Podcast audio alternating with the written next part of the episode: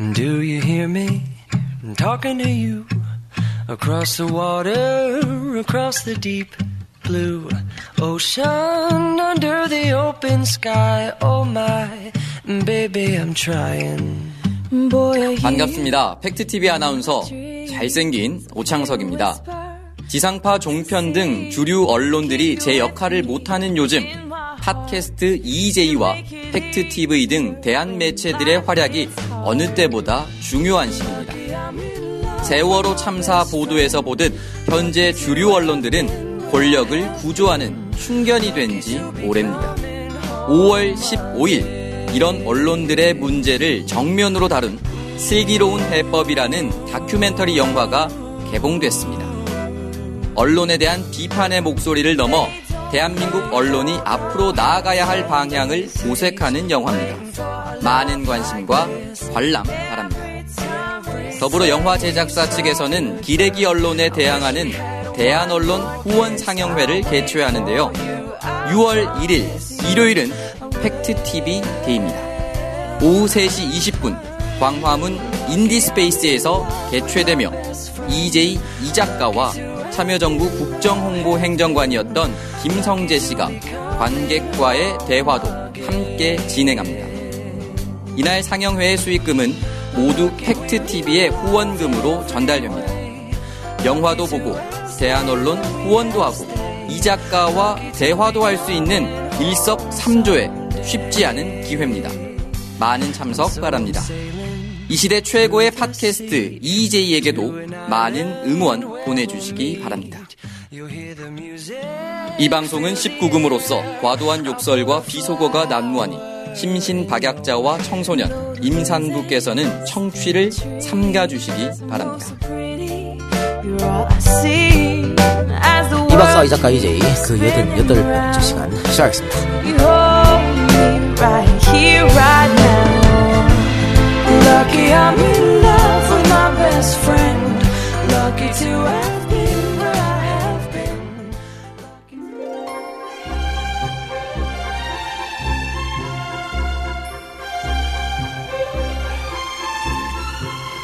안녕하세요. 삼국지턴 사자성어라는 학습 만화와 앱게임을 만드는 하얀바람 엔터테인먼트입니다. 삼국지턴 사자성어는 지식을 넘어 철학을 가진 리더를 키우는 삼국지라는 컨셉의 한자 학습 만화입니다. 많은 지식을 가진 똑똑한 리더들이 선택의 순간에 잘못된 선택을 했다면 그것은 올바른 철학을 가진 이성보다 돈이나 여자, 권력에 대한 본능을 따르다 그렇게 된 것 같습니다. 삼국지턴 사자성어는 시시각각 변하는 급박한 전쟁터 속에서 생과 사를 가르는 영웅들의 판단력을 보여줄 것입니다. 세상의 변화가 빨라지고 복잡할수록 아이들에게 지식을 넘어 철학을 가르쳐야 되는 때인 것 같습니다. 아빠와 함께 있는 삼국지라는 컨셉으로 아버님들이 함께 보셔도 될 정도로 만들었습니다.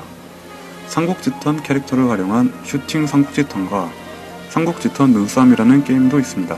많은 이용 부탁드립니다.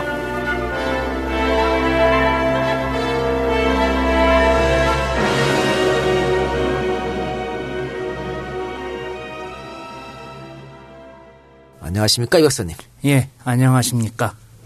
무한도전의 행태에 실망을 느낀 이 박사입니다. 뭐야, 또 왜, 무한도전 왜? 아니, 이게, 어, 무한도전 측이 만약에 이걸 들으면은 음. 꼭 밝히시길 바랍니다. 그, 제가 정현돈 지지자인데, 네, 정현돈이 네. 그 트위터 140자인가 160자에서 이제 그 아이돌들을. 아이돌을 네, 썼잖아. 알바로 썼잖아요. 음. 이거는 정현돈의 아이디어인지, 무한도전 측이 그렇게 한 건지, 음. 내가 볼 땐 밝혀야 되지 않을까. 아, 시발단. 어. 시발단. 그 네. 대선 때 시발단 아니 똑같이. 그 중요한 선거에서 음. 어떻게 알바들을 써가지고 만약에 정현돈 되면은 음. 나중에 문제 삼을 거야? 이거? 그리고 뭐 무한도전에서 일부러 어, 그렇게 한 것 같고 패러디. 어, 한 패러디 것 많이. 했죠. 네. 그래서 뭐 어, 박명수가 이장 흉내 낸 것도 다 그런 거고 뭐. 어, 많이 했어요. 뭐 아 저는 개인적으로 정현돈 지지자였는데 음. 정현돈의 그 행태를 보고 너무나 실망을 했습니다. 예. 어떤 뭐 김태호 PD가 뭐 생각 이 있어서 그렇게 했- 했겠지. 음. 고아 김태호 PD 이제 들으신 건 우리 다 알고 있는데 빨리 출연 한번 하시라 이렇게 말씀드렸습니다. 예. 그래요. 뭐 다른 거 없어요? 에, 음, 이 박사님. 제가- 그 얘기 예. 들었는데, 아까. 예. 우리 사- 그 방송 안 할 때. 그 한국학 중앙연구원. 어, 한국학중앙연구원 원장이 음. 아 원장이 아니라 한국학중앙연구원 밑에 대학원이 있는데 네. 대학원 원장으로 권영이란 교수가 됐고 네. 권영이라는 사람을 찾아보라고 검색해보라고 제가 얘기했죠. 그렇죠. 방송에 얘기했었죠. 지난 방송에서. 네, 어. 딱 이렇게만 얘기했습니다. 네. 그래 뭐 그 양반이 뭐 어쩌고저쩌고 했잖아 그래요. 네, 어. 알고 보니 음. 예, 5월 1일부로 그 분이 대학원장으로 임명이 되었는데 음. 아, 국회 문화체육관광특위 음. 그렇게 되나요? 이게 확실치가 않은데 거기에 소속된 모 국회의원이 어떻게 권희영이라는 사람을 이렇게 할 수가 있었느냐? 음. 그리고서 왜 20일 가까이가 지나도록 이게 아무도 몰랐냐? 아무도 몰랐느냐? 따져 물었어. 따져 물었다고 그래요. 꽤 중요한 자리고 알아야 되는데. 예. 그래서 예, 그래서 이렇게 저렇게 해명을 하고 음. 그리고서 한국학중앙연구원 내부 회의에서 뭐 이런 이 얘기가 어떻게 흘러나왔느냐 뭐 그런 얘기를 우리는 다 비밀 하고인데 어. 이거 어떻게 알았어? 밝혀라. 그래서 어. 그, 그 국회의원한테 물어봤더니 이재에 나왔다! 그래요. 아, 이제 나왔습니다. 자, 아, 그래가지고, 어, 뭐 소식통에 따르면 지금쯤 그, 어, 한국학중앙연구원 이제 저기 본부 쪽에서 모니터링을 이재를 하고 있지 않을까. 뭐 하시든지 말든지 뭐 별 관심 없어요 그쪽에. 그런 얘기가 나왔는데, 아니 저는. 그거는 우리가 예. 저번 주에 그 얘기를 한 거는 우리 그 대학의 문제점. 그죠? 어, 네. 과 통폐합 이런 얘기 하면서 네. 자연스럽게 나온 거고 예. 뭐 일부러 뭐 얘기하려고 했던 건 아니고 한국학중앙연구원을 아끼는 마음에서 제가 말씀을 드린 그래. 거고요. 어. 어, 한국학중앙연구원이란 곳이 연구와 교육의 두 가지 큰 역할을 하고 있는 기관인데 네. 교육이라는 곳의 수장을 담당하는 곳이 한쪽으로 편향된 사람을 뽑았다 이겁니다. 음. 그러면 한국학중앙연구원의 타격이 큽니다. 만약에 일반 행정의 보직을 맡았다면은 별 얘기 안 해요. 음. 근데 교육 쪽으로 맡았다면 그건 큰 문제가 되지 않나 그런 예상이 들어서 예 애정어린 그런 걱정되는 마음으로 그렇죠 한 겁니다. 알겠습니다. 예. 저는 어. 그 저번 방송이라고 하니까 우리 그 이- 저번 방송 그 용민이 형 빵 아, 터트린 것 같은데. 그치? 어? 아 용민이 형 여러 개 터뜨렸지. 어, 김용문 씨 와서 오랜만에 뭐 방송에 활력을 어, 넣어줬고 어, 감사드리고 아 물론 또 안티도 많더만 역시 그래, 안티가 그렇죠. 많아서 어, 뭐 인기 있습니다. 그러, 그렇게 되는 거니까. 그럴 수밖에 없죠. 예, 어, 오고돈 후보가 안 나와서 실망한 것보다 어. 김용민이 나와서 기뻤다 이런 분들이 많고 어쨌든 오고돈 후보 우리한테 안 오고 네. 결국은 그, 이건 시- 있잖아요. 그 시간에 어. 그 시간에 예, 단일화를 이뤄냈으니까 그럼 단일화 그렇게 오고돈 후보 쪽으로 하기 전 맞다고 봐요. 오고돈 후보 하고 해서 일단은 오고돈 후보로 해야 이긴다는 그게 이제 나오고 있으니까 또 영춘이 형은 다음에 국회의원 하면 되잖아. 그렇지. 그치? 음, 어, 고돈이 형이 시장 돼서 밀어주면 되잖아. 그렇죠. 아 티 안 나게 안 보이게. 왜 이래? 저는 통 큰 양보를 해주신 김용춘 전 후보께도 진심으로 감사의 말씀 그럼요. 드립니다. 어, 그리고 아 어떻게 보면은 그 민주당 간판으로 이기기 힘드니까 또 무소속 간판이란 또 거기서는 또 그렇게 또 통해요. 부산에서는 또 오고돈 씨가 세 번째 도전이 아닙니까? 동정심도 작용하고 또 많이 준비했어 오고돈이. 그래서 이번에 오고돈으로 단일화 후보하면 이길 수도 있겠다. 희망 섞인 기대. 예, 제가 그러니까 딱 10년 전에 김영춘 그때 국회의원이었을 거예요. 만났었는데 센스 좋습니다. 뭐 이번에도 판세 읽은 것 같아요.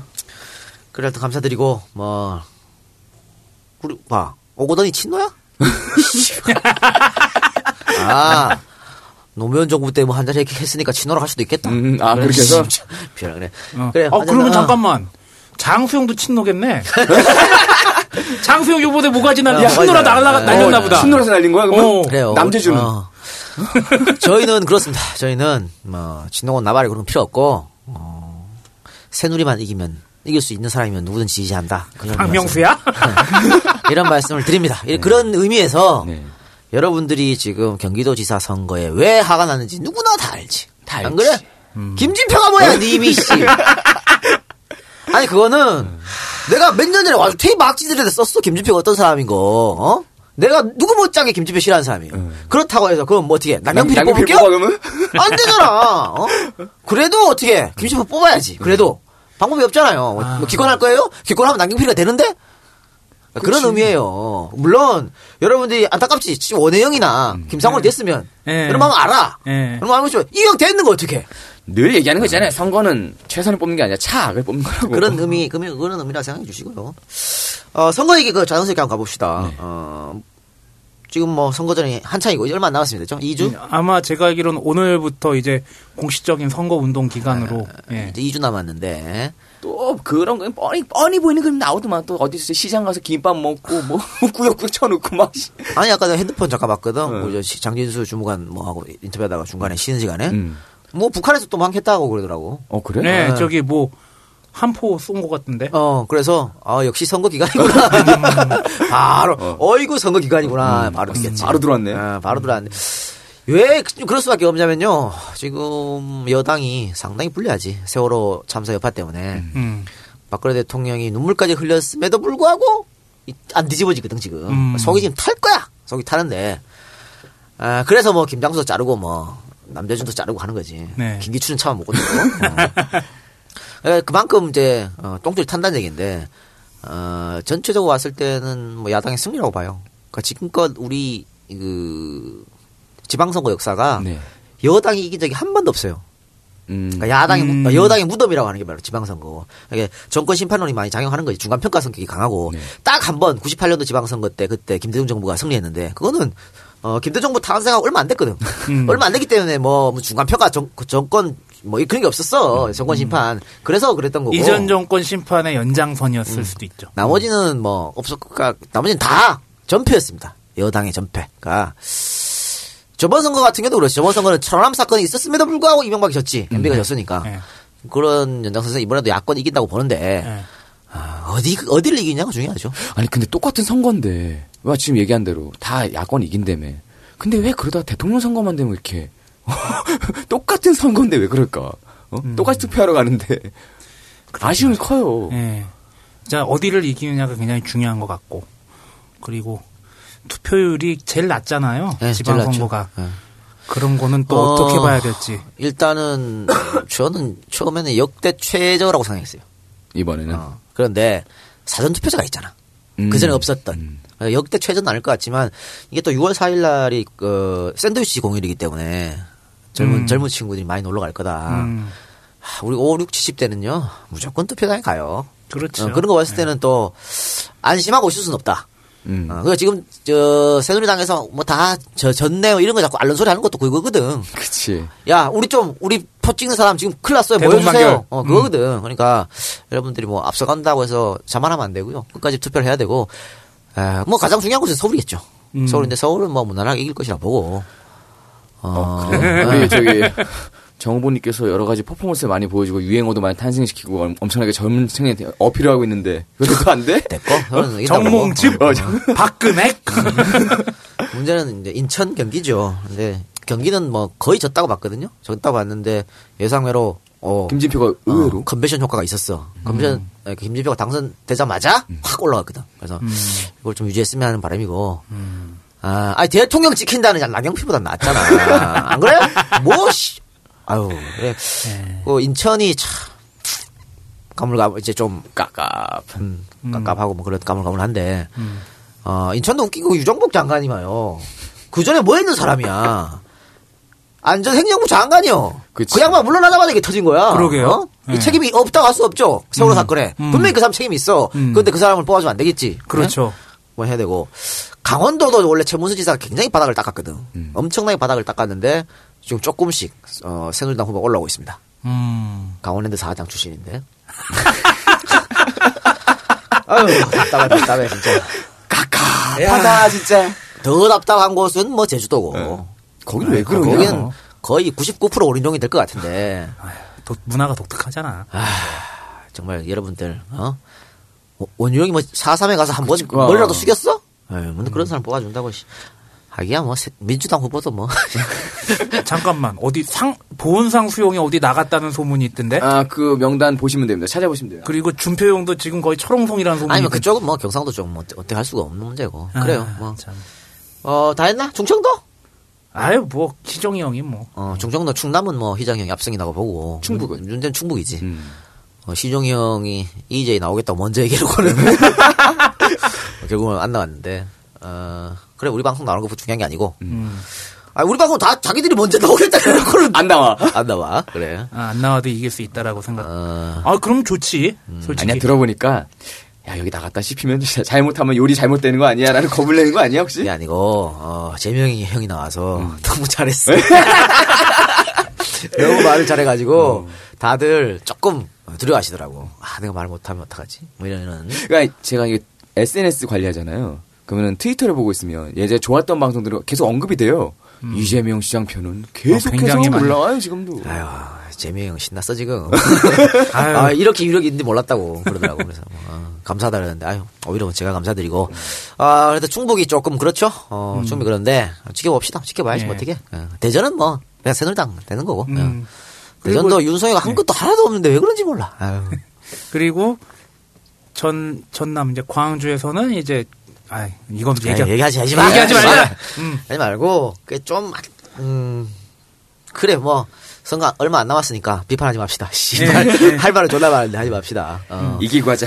박근혜 대통령이 아, 사과를 지금 여러 번 했지 않습니까? 네. 여러 번을 할 때마다 우리 야당에서 어떻게 반응해야 되는지 진짜 몰라. 어? 뭐 야당에서 어떻게 반응해야 그 야권 지지자를 뭉치는지 그걸 모르고. 에휴. 그러니까 새누리당에서 또 한 얘기가 무슨 뭐 이제는 우리가 대통령의 눈물을 닦아줘야 될 때입니다 이런 소리가 안 됐죠. 아니, 대통령의 눈물은 휴지가 닦는 거지.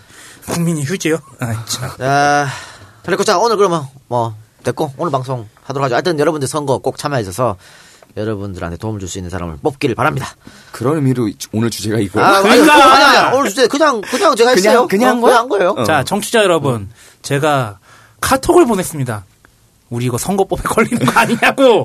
근데 강행하고 있습니다. 에이, 뭘. 그냥 하는 건데 뭐. 그냥 사실 있는 자, 예, 거. 오늘 특집은 어, 우리 저 어, 외교계에 한 획을 긋는 사람이에요. 이 네, 양반이 네. 엄청난 장관이고 아, 그 외교부의 꽃이라고 하는 미, 주미대사도 하셨고 음. 하여튼 대단한 사람입니다. 뭐 세계에서도 유명한 사람이에요. 음. 세계 어, 외교 뭐 5인방 뭐 이런 이름도 있고. 어, 그럼 오늘 좋은 방송이야? 좋은 방송이에요. 그래.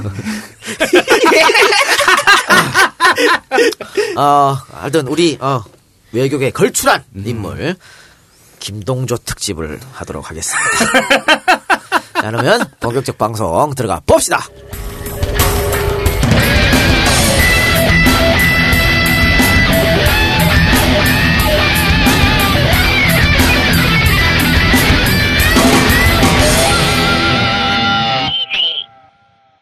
더치커피 요즘 인기가 좋다는데요. 고급 커피라고 백화점에서도 팔리는 이 더치커피에서 기준치를 훌쩍 넘는 세균이 독실거리는 커피가 유명 백화점에 제일 잘 나가는 커피로 둔갑해 있었습니다.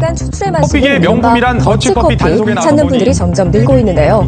비위생적으로 이 더치커피를 만든 업체들이 적발됐는데 아직도 이런 커피 좋다고 사드시는 중생들께 바칩니다. 천사의 눈물샘을 조업잔에서 만든 졸라 깨끗한 슈퍼초 울트라 더치 커피. 더치 IS. 귀찮아 죽을 정도로 모든 작업을 씻은 손으로 해서 만든 더치 IS. 그럼 맛은 어떤가요? 둘이 먹다가 하나가 눈물샘 쪽 빨린 천사 따라가도 모릅니다. wow. 어디서 주문하면 되죠? 지금 바로 인터넷 검색창에 더치 IS를 검색하세요. 오늘은 더치 커피 한 잔 빨아 비리뽀 더치 IS 더치 IS 주문 시 배송 메시지에 팟캐스트 이름을 적어주세요. 사은품을 드립니다. 자, 이 박사님 김동조 하면 생각나는 게 뭡니까? 막내딸! 나 솔직히 이 사람 누군지 몰랐는데, 검색해보니 막내딸 바로 나오더구만. 예. 이분의 막내딸, 나중에 얘기 나올 겁니다. 음, 그래. 예, 또 있어요. 자, 이름이 일단 동조잖아, 동조. 부모님 이름 잘 졌네. 동조 잘하고 살았어요. 응? 동조와 네. 부역과 오케이, 오케이, 오케이. 그런 어떤 역사를 살아온 이름대로 훌륭한 갔네. 분이다. 그래요. 어, 생, 생을 한번 들어가 볼까요? 아, 1918년 8월 14일생인데, 음력으로는 7월 8일생이고요. 어, 경남 동래군 동래읍 복천동. 지금은 이게 이제 부산으로 편입됐습니다. 여기가 부산 북쪽이죠, 여기가. 아버지 김병우, 어머니 조원통 사이에서 태어났는데요. 아버지는 장로, 어머니는 집사. 어, 여기 기독교야 또? 야, 쉽지 않은데, 1918년. 그죠? 네, 어, 그렇죠. 그래요. 그리고 아까 이제 이 박사가 말한 딸, 막내딸. 막내딸이 김영명이라는 나중에 사람인데. 얘기하자. 어, 초장에 얘기할까? 아니, 왜냐면, 왜냐면 이 양반이 권사야. 아, 김영명 그렇죠. 권사. 예, 예. 기독교 집안. 예. 그렇죠? 예. 기독교 집안이라고 할 수 있겠지. 그러니까 김동조의 딸이 김영명이라는 얘기입니다. 음, 어. 음. 어, 그 김영명의 남편이 이제 몽준이 형인데. 여기서 또 터지는 거야 이제. 아, 참. 아니 나 아니 왜 얘기 안 하나 나오는데? 아, 정 집사님? 어, 저 김동수 집에 나오는데 어떻게? 근데 몽준이 형도 집사라고 하는데 이거 자. 뭐, 어, 장로, 집사, 권사, 복제, 한 개도, 뭔 말인지 한 개도 모르겠습니다. 어쨌든 그냥 기독교 집안이다. 아, 근데 대단한 게. 난 잘 모르겠어. 권사는 어느 정도 위치인 거야? 어, 여자로서는 그, 목사가 아닌 그, 뭐라 그래야 되나, 뭐, 장로, 집사, 음. 권사 그런 거 있는 그런 사람 직위 중에는 제일 높이 올라간 거죠. 아, 그래요? 예, 예. 그러니까 김영명 씨로 봤을 때는요, 이거지, 어, 뭐, 할아버지, 할머니, 그치? 음, 다 그치. 기독교로 심취했던 분이고, 거기다가 1918년에 동네잖아요. 그래요. 부산 쪽 동네잖아. 그쪽에 그 개신교가 자리 잡기가 쉽지는 않았을 텐데. 음. 아니 교회도 만들었어 예. 할아버지가 교회도 예. 지었어 그 지역에 그러니까 대단하신 분이라고 엄마 네. 아버지도 그렇고 어 그렇기 때문에 아마 이 김영명 씨도 독실한 그런 음. 기독교 신자가 아닐까 네. 봅니다.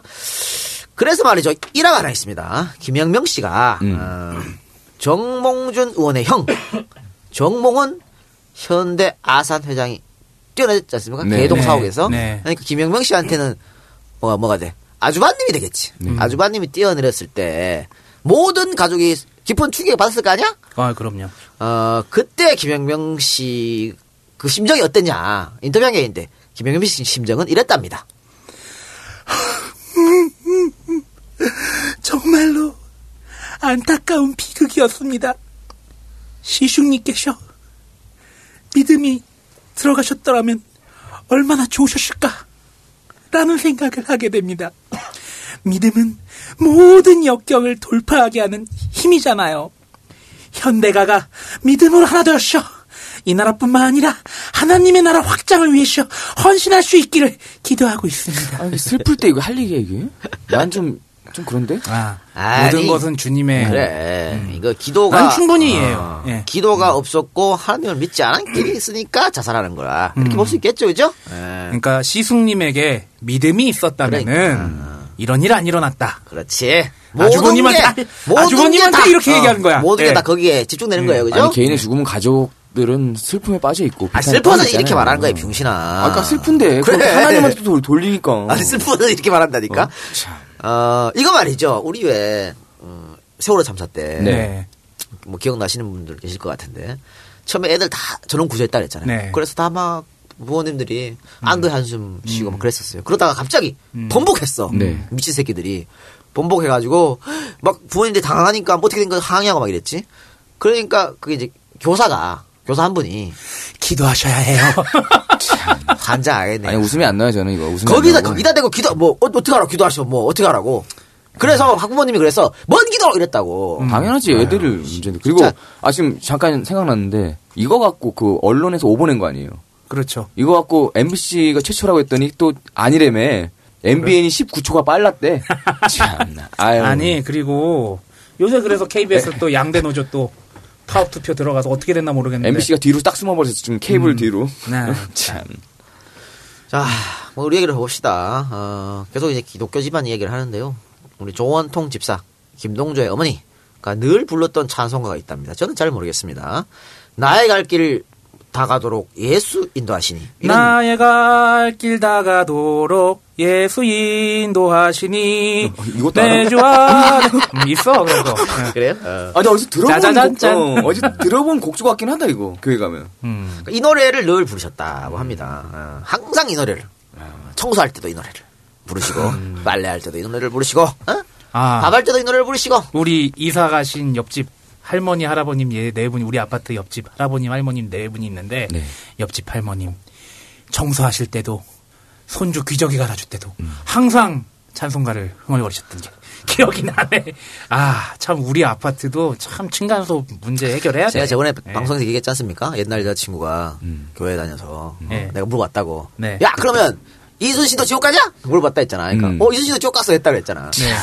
거기 이제 사귈 때 어, 집에다 전화를 그때 뭐 핸드, 핸드폰이 없었으니까 네. 전화를 했습니다. 전화를 했는데 어머니가 받으시더라고. 낮에, 일요일 낮에, 일- 일요일 토요일 낮인가? 하여튼 주말 낮이었어. 일요일 낮은 아닐 거야 아마. 예. 그렇겠네. 그러네. 토요일 낮인가? 한 뭐 서너 그럴 시쯤. 서너 시쯤 예. 됐는데 예. 전화를 여보세요 받으시는데 아우 찬송가 우렁차게 퍼지시더라고 전화 전화 통해서. 그래서 내가 어? 이 뭔가? 순간 놀랐는데 그래서 아 어머니 그래서 뭐, 뭐 하시고 했으니까? 아 청소하고 있다고 그러시더라고. 그래서 청소하시면서 그냥 늘 틀어놓고 계신 것 같은데 그분이 이제 나를 음, 이 악의 구렁텅에서 빼가지고 교회로 들어가 들어가시려고 많은 노, 많은 노력을 기울이셨지 내가 어떤 놈인지도 모르고 악의 생각나네. 구렁텅이로 빼내는 건지 들이미는 건지 잘 모르겠지만 아니 어떻게 결혼한 놈이 옛날 얘기 저렇게 자연스럽게 할까? 어, 그래, 그랬었고, 아버지는 말이죠. 상당히 지역 유지로 굉장히 부자였다 그래요. 정미소. 옛날에 이런 거 있으면 완전 기자 아니야 동네에서? 정미소를 운영했었고. 형제들- 정미서 양조장 뭐 이런 거 예, 하면. 예. 음, 부의. 부의 상징. 네. 아버지는 정미소 운영해서 돈이 많았고, 형제들도 다 사업에서 성공했다 그래요.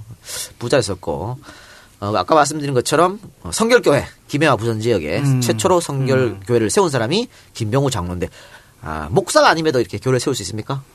음, 뭐 세울 수 있죠. 아, 그렇습니까? 네, 그거 세울 수 있죠. 그럼 저도 세- 저도 세우고 얼굴 마담으로 목사 안 치고 이러면 됩니까? 아, 그럼요. 아하. 페이 목사. 아, 그럼 됩니까? 페이 목사. 페이. 닥터처럼 페이 목사 해가지고.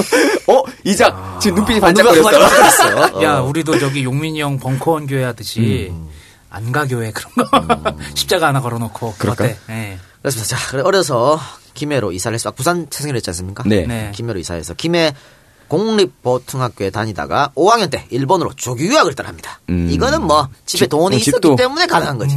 돈이 많고. 아, 예나 지금이나 똑같네. 네, 일제 예. 식민 시대 어떻게 일본으로 유학을 보내요?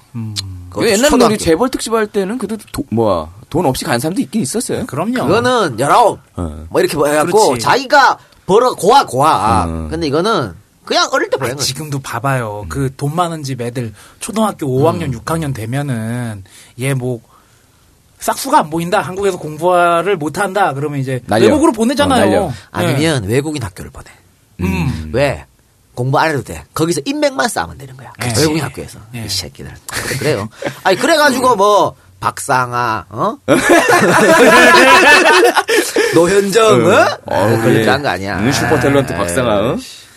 그래, 그렇고, 어, 다음에 이제, 어, 이거는 조기 유학은 그, 외가 쪽 친척, 조기상, 조씨니까, 엄마가 조씨니까, 뭐 네. 외가 쪽 친척이겠지. 조기상의 권유 때문에 갔다 그래요. 어, 그러면서, 일본으로 가서 간호 심상 소학교를 들어갔는데, 졸업할 때 우등으로 졸업했다 그랬을 어, 겁니다. 공부 잘했네요. 어, 이거는 뭐 일단은, 어, 당시 식민 시대였기 때문에, 일본식 교육을 받았을 거 아닙니까? 일본어를. 네, 네. 그러니까 일본어를 당연히 잘했고, 어릴 때 한학 교육을 수당에서 많이 배웠다 그래. 음. 뭐 일본에서도 한자 쓰니까. 예. 똑같이 쓰니까. 그래서 아마 어, 문제가 없었다고, 언어적으로는 문제가 전혀 없었고, 오히려, 어, 서당을 다니면서 한문 쪽 소양을 더 키웠겠지. 네. 그래서 아마 이렇게 우등을 할 수 있었던 것 같습니다.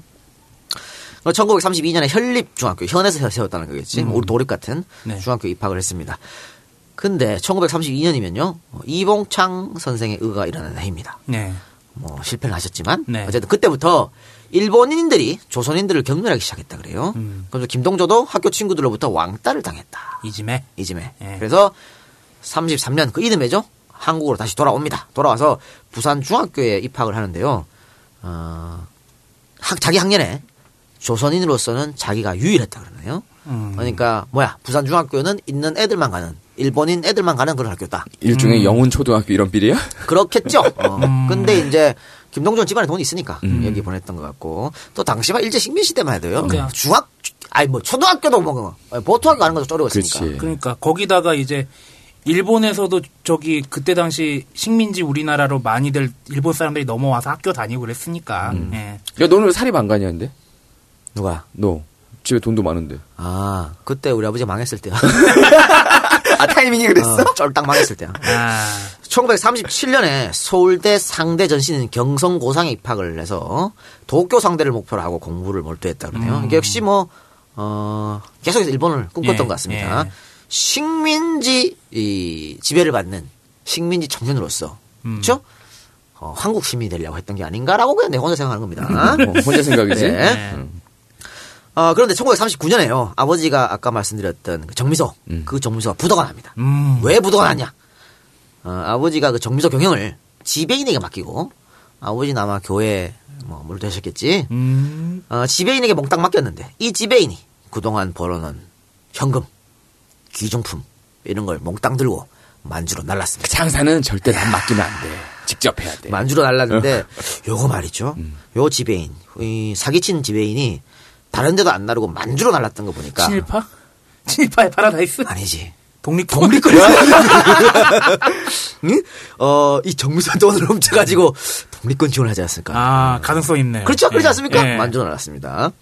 그러니까 이렇게 되니까 대학 진학은커녕 그 아버지가 사기죄로 감옥 가는 거 갚아야 될 돈도 어, 아니 뭐 지금도 마찬가지지만 장사할 때 빚 없이 장사하는 분 어디 있어요. 네. 그돈 다 들고 나가기 때문에 또 빚도 갚아야 되고 그래서 아마 네. 아버지가 참 감옥 가야 될 징역까지 놓였어요. 만약에 이 작가 말대로 이 슈킹 까고 도망간 인간이 음. 독립군이었다면 이 김동조라는 사람 마음속에 음. 내가 씨 황국 신민이 돼야 되는데 저 독립군 놈의 자식이 자기 동 일본이 보면 어때서 내 반드시 독립군 놈들 다 뭐 이렇게 했을 수도 있지 않을까 추측이죠? 네, 소설이지. 추측이죠. 야, 오늘 추측 되게 많다. 결국 이 집안 형편상 대학 진학을 못했고요.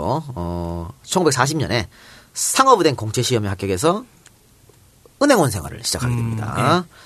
어, 그리고 1년간 여기서 근무했는데요. 1년 동안 근무하면서 돈을 좀 모으고 또 집안 형편이 다시 좋아졌겠지. 네. 아, 있는 집은 또 금방 복구해요. 좋겠다 이 작가 자, 네. 그래서 이제 이듬해 규슈 제국대학에 입학을 어. 하게 되고 1943년에 일본 고등 문관 시험 합격합니다. 이게 중요한 겁니다. 이게 뭔 소리 잠깐만. 일본 고등 문관 시험. 일본에서? 예. 고등 문관 시험. 어, 우리말로 하면요. 그냥 고시입니다, 이게. 뭐 행정고시, 사법고시, 예무고시 있지 않습니까? 네. 이걸 갖고 이제 일본 고등 문관 시험이라고 하는 거죠. 여기에 합격했다고 하는 게 뭡니까? 곧 일본의 고급 관료, 고급 고위 공무원이 된다고 보장된 게 바로 일본 어, 고등 문관 시험 합격이란 거죠. 이것만 봐도 예? 네. 알 수 있겠죠. 음, 예. 뭐 뻔한 거지 그러니 그러니까 아 일본의 공무원이 됐고 출세가 보장되는 길에 한 발 내딛었다 이렇게 볼 수 있겠습니다. 우리나라 그 공무원 시험 볼 때도 공무원으로서의 자질이라든지 뭐 가치관이라든지 음. 그런 거 보지 않겠습니까? 옛날에는요. 아유 아버지 좌파였으면 그 연자제로 다 아무것도 못했어 공무원 그렇죠. 어떻게? 그 일본 제국주의의 서슬 10%런 때 음. 아니야, 공무원 저기- 시험을 보는데 아니야, 형이 공산주의자인데 꽤 고위 공무원 간 사람이 있어. 그렇지 어. 네. 칼차고 그거는 지가 구태타해서 그런 거고. 이거 우리나라가 말이죠. 이거 연자제가 정말 심했거든요. 네. 그러니까 아버지나 할아버지가 이게 어, 좌 좌빨에 연루됐다. 그러면 음. 공무원 못해, 군인도 못해, 아무것도 못했어요. 음. 근데 어, 아버지 할아버지가 친일파였다. 음. 바로 높은 자리 갔지. 그렇지. 음, 저기 동조상 뭐 뭐 뭐 뭐 물어보면 뭐 den노에이까이 반절 막 이거 한번 했을 수도 있지. 그래서 이게 일본 고등문관 시험 아까 고시라고 말, 말했지 않습니까? 네. 그렇기 때문에 대개가 어, 도다이 도쿄 대학 출신이었습니다. 네. 우리도 똑같잖아요. 우리도 행식, 뭐 외시, 사시 서울대. 거의 서울 서울대지 뭐. 서울대 고대. 음. 다음 뭐 다른 데가 어디 있어? 안 그래요? 우리도 비슷한 거지. 어, 이제 슬슬 고대까지 껴넣는다, 너. 아이, 전직 대통령이 그러니까 이게 뭐냐면 네, 우리가 지금 계속 뭐 관피아니 뭐 관료가 문제라고 하는데 네. 이 관료 사회가 바로 일본 사회입니다. 그렇죠. 관료가 중심이 예. 되는 사회, 엘리트 사회. 그게 음. 일본이 이끌었던 사회고 그게 그대로 우리나라한테 와가지고 지금까지 이어지는 겁니다. 그 예전에 춤추는 대수사선인가 음. 거기 영화에도 그 경시청에서 네. 도쿄대 출신이 이제 꽉 잡고 있는 네, 그런 같은 음. 거예요. 우리 군, 뭐, 군대는 안 그럽니까? 그치. 육사 나와서 뭐, 별, 별이나 달지. 야, 육사 안 나면. 어디까지 올라갈 수 있어? 그렇죠. 그러니까 그런 어떤 이 관료 사회의 문제점이 이번에 세월에서 다 터진 거죠. 네. 어, 복지부동, 네. 책임 회피, 뭐 이런 게 관료, 관료사에 가장 문제점이 있다고 음. 보고. 자, 그, 어쨌든 그 김동조는, 음, 자신의 그 엘리트 제일주의. 이게 뭐 자기가 일본 가서 교수제대 나왔고, 일본 고등문관시 합격했고, 이런 엘리트 제일주의 또 끼리끼리 패거리 문화. 이런 게 아주 강한 사람이었다. 왜냐면 이 양반이요. 외무부에서 뭐 외무부 수상할 때 관료를 되게 중시했는데, 그 중에서도 고시 출신. 음. 그 중에서도 서울대 출신.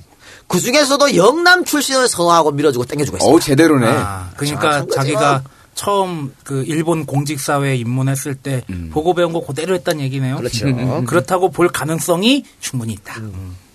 고등 문관시험에 합격 후에 한국으로 잠시 건너와, 에, 뭐, 바로 그, 임용이 안 되잖아요. 그래서 그 사이에 한국으로 건너와서 중매로 통영 출신 갑부의 딸, 송유만과 결혼합니다. 끼리끼리 결혼하는 거죠, 뭐. 음, 음. 어, 우리 굉장히 유- 유명, 김동조 가가 굉장히 유명한 가입니다. 뭐, 이따가 뭐 설명드리겠습니다만은, 뭐 이후락가, 노신영가 많거든. 네. 이 혼맥으로 이어진 네. 그 중에 하나가 바로 김동조가예요. 이게 뭐 봐봐 김동조부터 시작이지 이렇게. 음. 그러니까 이 통영 출신 갑부에 따라 송두만과 결혼했는데 찾아 예, 찾아보면 이건 저인만가. 복잡해 와, 복잡해 무시무시해. 뭐 안 연결 재벌하고도 연결되고 신문사하고 연결 아유 복잡한데 뭐 이게 이따기라고 자 송두만은요 어, 고베 여자 약학대학을 졸업 후에 서울의 기무라 제약회사 근무 중이었는데 일제 식민 시대에 여자가 고베 일본에 가서 약학대 약대. 아유 얘뭐 끝났지 뭐 안 그래요? 어, 끝났다고 봅니다. 그러니까 이 사람이 누구냐면 아까 이 김영명의 엄마고 정몽준의 장모가 되는 거지. 자, 김동조가 고등문관 시험에 합격했기 때문에 아마 이런 중매짜리가. 야 세종대 나왔으면 야, 이씨! 장난쳐? 야, 고등, 아니, 고등 문관 시험에 합격을 안 했으면요, 이, 야유, 송두만이하고, 이, 안, 돼. 돼. 뭐, 따대고 지금 이걸 하나, 행시쯤 붙고 사시쯤 패스해야, 어. 이, 이 집안의 여자하고 이게 이렇게 해야 되는겨. 나이도 어려야 돼. 난, 그래요. 난 글렀네 그러면. 나이도 어렸네 왜 나와 이 새끼야 갑자기. 내가 이런 자리가 없거든. 그런 거예요. 뭐 그런 거. 옛날이나 지금이나 뭐 똑같은 거지. 그랬다고 보고요. 어, 자, 발령이 아직 안 났지 않습니까? 그런데 네. 김동조가 가고 싶어 하는 데가 있었을 거 아니야. 어, 발령이 안 나는데. 아, 아니 뭐, 난 어디 가고 싶다. 음. 무상할 수 있겠지. 그렇지. 뭐 예를 들어서 뭐그 뭐야 그 선생님 되는 거 하고 나서 또 이게 다 서울 오고 싶어 하는 아니 거뭐 예를 거잖아. 들어서 저기 제가 듣기로는 그 사법고시 합격해서 음. 뭐 등수대를 딱 자를 때그 성적 좋은 순서대로 서울에서 이제 어디 뭐 남부지청, 서부지청, 북부지청 뭐 해가지고 그 발령받는 그 등수대로 나눠지는 게 있대요. 음. 그래서 어디가 제일 편하고 어디가 좋다들 그런 게 다 있대요. 아, 그리고 사법 연수원 성적대로 네. 판사하고 검사하고 변호사하는 거거든. 음. 그러니까, 아, 지가 시험 쳐놓고, 그지? 아니, 난 뭐 하고 싶다 생각할 수 있는 거지 뭐. 그럼요. 예. 어, 근데 김동조는 뭘 생각했냐? 조선 총독부로 가고 싶다. 야 사이즈 좋다. 이거 제 추측이 아닙니다. 음. 자서전에서 지가 썼습니다. 조선 총독부로 가고 싶다고. 자. 그래. 조선 총독부가 뭐 하는지 잘 모르겠습니다. 네. 가고 싶었다 그러네요. 그러던 중 조선 총독부 동경 출장소로부터 면접을 보러 오라는 전갈이 와서 어, 도쿄로 가서 면접을 보고 난 뒤에 철도송에 배치가 되었습니다. 아, 코레일 배치받은 거. 네. 근데 이때 동기가 누구냐면요. 최규하 정부 때 국무총리를 하고 삼성물산 회장을 지냈던 신현학. 현학이요? 신현학 총리. 아유, 발음돼. 신현학 총리. 12, 12 사태 때 좀. 네네. 예, 그렇지. 국방부 장관을 불러오셔야 때그 옆에 네. 있던 사람. 옆에 있던 사람. 네, 그 사람이 바로 신현학입니다. 당시 신현학은 군수성으로 발령이 났다. 야, 자, 그럼 뭡니까? 이 양반도 이게 친일 임명사에 올라갈 뻔했거든. 근데 이제 밑에 자, 자식들이 아니다 와! 막 해갖고 결국 안 됐는데 올라가진 않았는데 예비 명단에만 올라갔었는데 신현학이나 어 김동전아 최규하나 음. 이런 양반들이 전부 다 우리나라로 넘어와가지고 다 고위 관료를 했단 얘기예요. 야, 동기들끼리 잘했는데? 에휴, 진짜 씨. 이러니 뭔 나라에 박상한 슈퍼 탤런트 동기가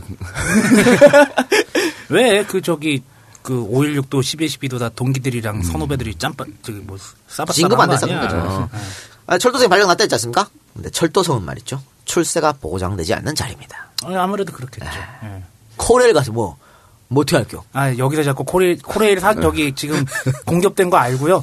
옛날 얘기로 할게요. 철도청. 얘기. 어. 예. 철도청 가서 뭐, 공무원 발령 가서 뭐 어떻게 할게요? 뭐갈 거면은 뭐 기재부나 뭐 그, 그쯤은 들어가야지. 왜 군대도 그런 거 있잖아. 군대도 무슨 부서 무슨 부서 가면 진급이 보장되고. 기본적으로 저기 보병해가지고 저 저기 전방사단 한번 갔다 와야지 별 달고 그러는 거 아니겠어요? 그래요. 그렇기 때문에 다른 고등 문과시험 합격자들도 철도성을 우습게 봤습니다. 아, 철도성 이렇게 했던 거지. 그렇지. 그래서 김동조는요, 빨리 이곳을 벗어나고 싶어 했고, 벗어나고 봐. 어. 철도성에서 벗어나고 봐. 얘들 자, 오늘 또 신났어 이것들이. 자신이 말이죠. 철도성으로 올 때 자신을 면접했던 일본 관리를 떠올립니다. 이게 뭐냐면, 어, 처음에 면접하러, 면접하러 오라 했잖아. 음. 총독부 일본 지점에서. 그때 인사과장 미스 하씨가 김동조를 면접할 때, 어, 너 고향이 어디야? 이렇게 된 거야. 그러니까 부산인데, 이거, 어, 부산이야? 동네입니다 동네. 어, 놀란 거야. 음. 학교에 다녔어. 부산 중학교, 어, 부산 중학교야! 이런 거야. 음. 그러니까 처음에는 그냥 그런가 보다 했겠지. 그런데 이, 예, 철도성 발령, 나- 발령 받고, 하, 나 벗어나고 싶은데 방법이 없을까 하다 보니까 그 양반이 팍 생각이 났어. 반짝 아 어, 맞다. 그, 그 양반이, 사람. 어. 만화에 나오는 어. 전구 뿅 이제 아, 그 양반이 왜 면접할 때 부산이라 그럴 때 눈이 반짝거렸지? 왜 그랬을까? 왜 부산 중학교 할 때 반짝거리지 한 거야? 그래서 알아보니까 그 인사과장 미사 씨가 부산 중학교 출신이야. 우리 학교 선배가 되는 거지? 어. 그래가지고 바로 찾아갑니다. 이제 이때부터 줄 탔구만. 그렇죠. 네. 바로 찾아가 사바사바. 로비 한 거는 난 모르겠고 사바사바는 했다. 그죠? 사바사바는 했다. 아유 선배님 저 선배님. 기억나십니까? 너 누군데? 아이 그 저 그 면접 보러 올랐을 때 그 저기 부산 중학교 소- 야. 후배. 어, 그, 아, 어. 그, 너 요즘 어디 있어? 벗어나고 펑 철도성에서 누가 씨발로 그걸 원했어? 네, 그래서 후생성으로 보냅니다. 어, 좀 올라갔어. 한 단계 올라갔어. 어, 한 보건복지부 올라갔어. 음. 맞나? 아, 지금 말하는 보, 보건복지부죠. 예. 보건복지부인데, 그래도 김동자가 원하는 곳은 아니야. 여기도 아니야. 아니야. 뭔 보건복지부 뭐야. 아유, BBC. 뭐 저기 방역 문화관광부 정도는 돼야지. 방역하고 부르고 앉아있어야 돼. 아, 그러니까 철도성 철도성보다는 좋지만은 아, 자기가 원했던 자리는 아니야. 그래도 일단 철도성보다 괜찮기 때문에 오케이 했습니다. 그래서 후생성으로 갔는데요. 후생성이 이제 뭐냐면 이제 내무성에서 독립된 간청. 그러니까 음. 방금 이 박사가 말한 보건복지부 같은 의료, 보건, 사회 이런 거 맞는 거였어요. 네. 그래서 저- 이 여기가 뭘 같았냐면 전쟁 중에는 징용 노무자를 관리하던 곳입니다. 어. 자, 전쟁 중에 징용 노무자를 관리했어. 그럼 뭐야? 예예예 끌고 와 그 그거 아니, 아니야. 친일파지 뭐 님이 진짜. 그치. 야 우리 징용자들 다 끌려가갖고 거기 가 있는데 조선인 관리가 어 너 징용 왔어? 너 여기 너 저기 저로 가서 일해. 이거 하루에 한 월- 월급 얼마? 요 네 월급은 내가 각 보관하고 있을게. 나중에 한국 돌아갈 때 줄게. 이거 했단 말이야. 음. 그럼 친일파지 뭐요? 아닌가? 그치. 그러니까 부일에 적극 협조한 사람이라는 그런 그, 그 친일인명 사전에 올라가는 그 기준이 있어요. 어느 어느 직 공무원 이상의 뭐 적극적으로 뭐 부역을 네. 협조했고 뭐 그런 것들이 있으니까 요것만 봤을 때 그렇다는 거야. 그런 거죠. 조선인이 일본 본토에서 후생성 어, 공무원을 하면서 조선인 그 징용자를 관리했다. 그러니까 그러면 아유, 뻔한 거죠. 열심히 공부해서 일본 일제치하에 고시 붙고 조선 총독부 가고 싶었대. 그리고 계속해서 더 좋은 자리 가려고 했대. 그리고 징용자 관리했대.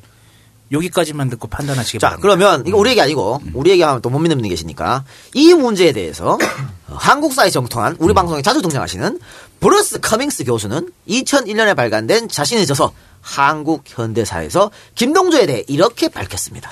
식민지에서 재능 있는 한국인들에게 어떤 대안이 있었겠는가? 일생의 기회를 체념 속에 놓쳐버리든지 저항하다 끝내 죽음을 맞든지 감옥에 가든지 아니면 참여하는 것이었다. 이 길을 간 한 사람은 일본 정부의 최초의 한국이 판사가 되기도 했다.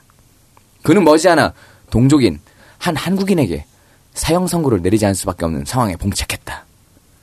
사형 선고를 내렸지만 그는 그 경험이 너무나 괴로워서 그는 사직을 하고 엿장수가 되어서 시골을 떠돌아다니다가 금강산에서 승려들과 기거하게 되었다. 그는 훗날 효봉스님이라는 법명으로 당대의 위대한 선승 중의 한 사람이 되었다. 그는 1966년에 78세 나이로 죽었다. 자, 브루스 커밍스 교수가요, 효봉 스님의 어떤 전력을 쭉 소개했습니다. 그죠? 처음에는 일제 관료로 출발해서 친일파의 개가 됐었는데, 음. 어, 나중에 스스로 그걸 부끄러움을 알고 머리 깎고 산에 들어갔다는 얘기야. 그렇죠. 그래서 자기를 반성했다 이거죠. 그런데 반면에, 그런 이런 사람, 효봉 스님도 있는 반면에, 김동조 같은 사람도 있다 그러면서 김동조를 소개합니다. 한국인이 일본에 협력한 훨씬 더 대표적인 예는 김동조의 경우로서 그는 동족인 한국인을 감시하는 경관으로 일- 인생의 첫 발을 내디딘 후 결코 주저하는 법이 없었다. 그는 제2차 세계대전 동안 일본과 한국 사이를 빈번히 오가며 일본에 징용된 수많은 한국인들 사이에서 일하는 저항을 일본인들에게 밀고 했다. 나중에 일본인들은 그를 승진시켜 한국인들에게 식량과 다른 지급품들을 배급하는 전시 책임자로 삼았다. 1945년 이후 그는 미군정을 위해 역시 한국인들에게 식량과 물품을 배급하는 일을 했다. 이승만이 대통령이 된 후 그는 신설 외무부에 들어가서 차관으로 승진했다가 퇴직을 했다. 그는 1961년 군사 쿠데타 이후 여당과 중앙정보부의 외교 고문으로 복귀를 했다. 1965년 한일 국교 정상화 협상에 기여한 후 그는 첫 주일 한국 대사가 되었다. 대사로 재직하는 동안 그는 일본 정치가들에게 뇌물을 준 매수꾼으로서 제일 한국인 사이에서 악명을 떨쳤다. 그리고 곧 1967년 그는 주미 대사로 임명되었다. 그러나 몇 년 후 그가 미국 의회 방문을 준비를 하면서 100달러짜리 지폐가 가득 든 봉투들로 서류 가방을 채우는 걸 본 고용인이 그 사실을 폭로하는 바람에 큰 물의를 일으켰다. 이거는 말이죠. 우리 얘기 아니다. 다시 한번 말씀드리겠습니다. 아 저기 브루스 미, 커밍스 미국의 종북 좌파 브루스 브루스 커밍스 형이 이렇게 쓴 썼다. 거예요. 예. 브루스 커밍스가 말이죠. 남의 책 읽어드린 거예요 지금. 예, 미국인 종북 좌파. 현대사에 대해서 말입니다. 저보다 잘 아는 사람입니다. 저보다 잘 아는 사람이 야, 브루스 네가. 뭔데 감히 종북 좌파 브루스 커밍스 형을 네가 평가해 새끼야? 아, 나보다 잘 안다고. 나보다 잘 아는 사람이 이 정도로 얘기했으면 뭐. 넌 뉴라이트 아, 그래? 아, 그러니까, 근데, 아, 이 브루스 커밍스가 말이죠. 어, 정몽준의 장인이 김동조란 걸 모르고 아마 썼을 거예요. 아 2001년 2001년 썼는데. 안 그래? 아니, 아니 그때 알았어도 큰 문제가 되지 않을 것이라고 해서 썼을 수도 있고. 삐빠. 그래. 그치. 자, 그런데, 그러면, 그러니까 효봉수님, 잠깐 얘기하고 갑시다. 예. 효봉수님 누굽니까, 이 박사님? 아, EJ식으로 한번 설명할게요. 1888년 5월 28일 평남 양덕 쌍용면 반성리 금성동에서 아버지 수환이 씨 병옥과 어머니 김씨 사이에서 5남매 중 3남으로 출생했습니다. 어렸을 때 굉장히 신동이었대요.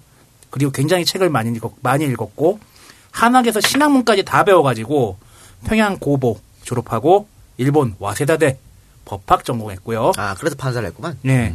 26세부터 36세까지 10년간 어, 서울과 함흥에서 지방법원 그리고 고등법원 판사로 재직을 뭐 했습니다. 여기까지 보면 아까 우리가 얘기했던 김동조랑 별반 다른 것 같지는 않아요. 예. 그러나 그러던 중 36이던 1923년에 사형 선고를 처음으로 내리게 돼요.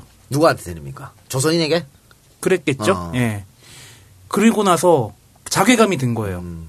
몇 날을 뜬 눈으로 세우면서 자기 자신의 존재 그리고 사회의 구조, 식민지 치하 이런 것에 대해서 번뇌를 했죠.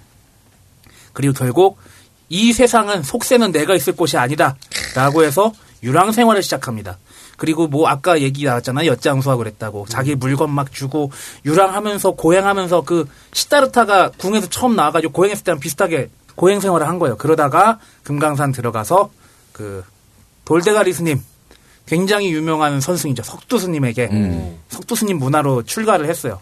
그래서 자기가 이제 나이를 좀 먹고 36에 출가한 거잖아요. 36 지나서 출가한 거잖아요. 그러니까 스스로가 내가 이 출가한 게 옳은가 그른가를 판단을 하다가 그 판단을 위해서 굉장히 수행에 열심히 전념을 했다고 그래요. 그래서 굉장히 화두에 집중하면서 수행을 해가지고 절구통 수자라는 별명까지 얻었다고 합니다. 그러다가 1930년 늦은 봄에 단칸방 톡을 짓고 들어가서 정진을 1년 6개월 동안 한 끝에 깨달음을 얻어서 이제 승려가 저- 정식으로 깨달음을 얻은 거죠. 그런데 그 이후에 교학과 선학을 전부 이제 병행해서 공부하고 수행도 해야 된다고 강조를 했다고 합니다. 예. 그리고 후학양성, 후학양성에도 굉장히 힘을 써가지고 불교계 인재 양성이 필요하다고 해서 어, 가야 총림을 개원할 때 방장으로 추대되기도 했다고 합니다. 그리고 불교 정화 시절, 어, 불교 정화는 뭐 이 작가가 잘 알겠죠. 그 이제 외색 종교 없애고 뭐 이승만 정권 때 이제 그랬던 그때 이제 큰 집이 무너지려 하니까 이제 모두 힘을 합치자 해서 그때 처음으로 종무하고 대외 업무를 하기 시작했다고 그래요.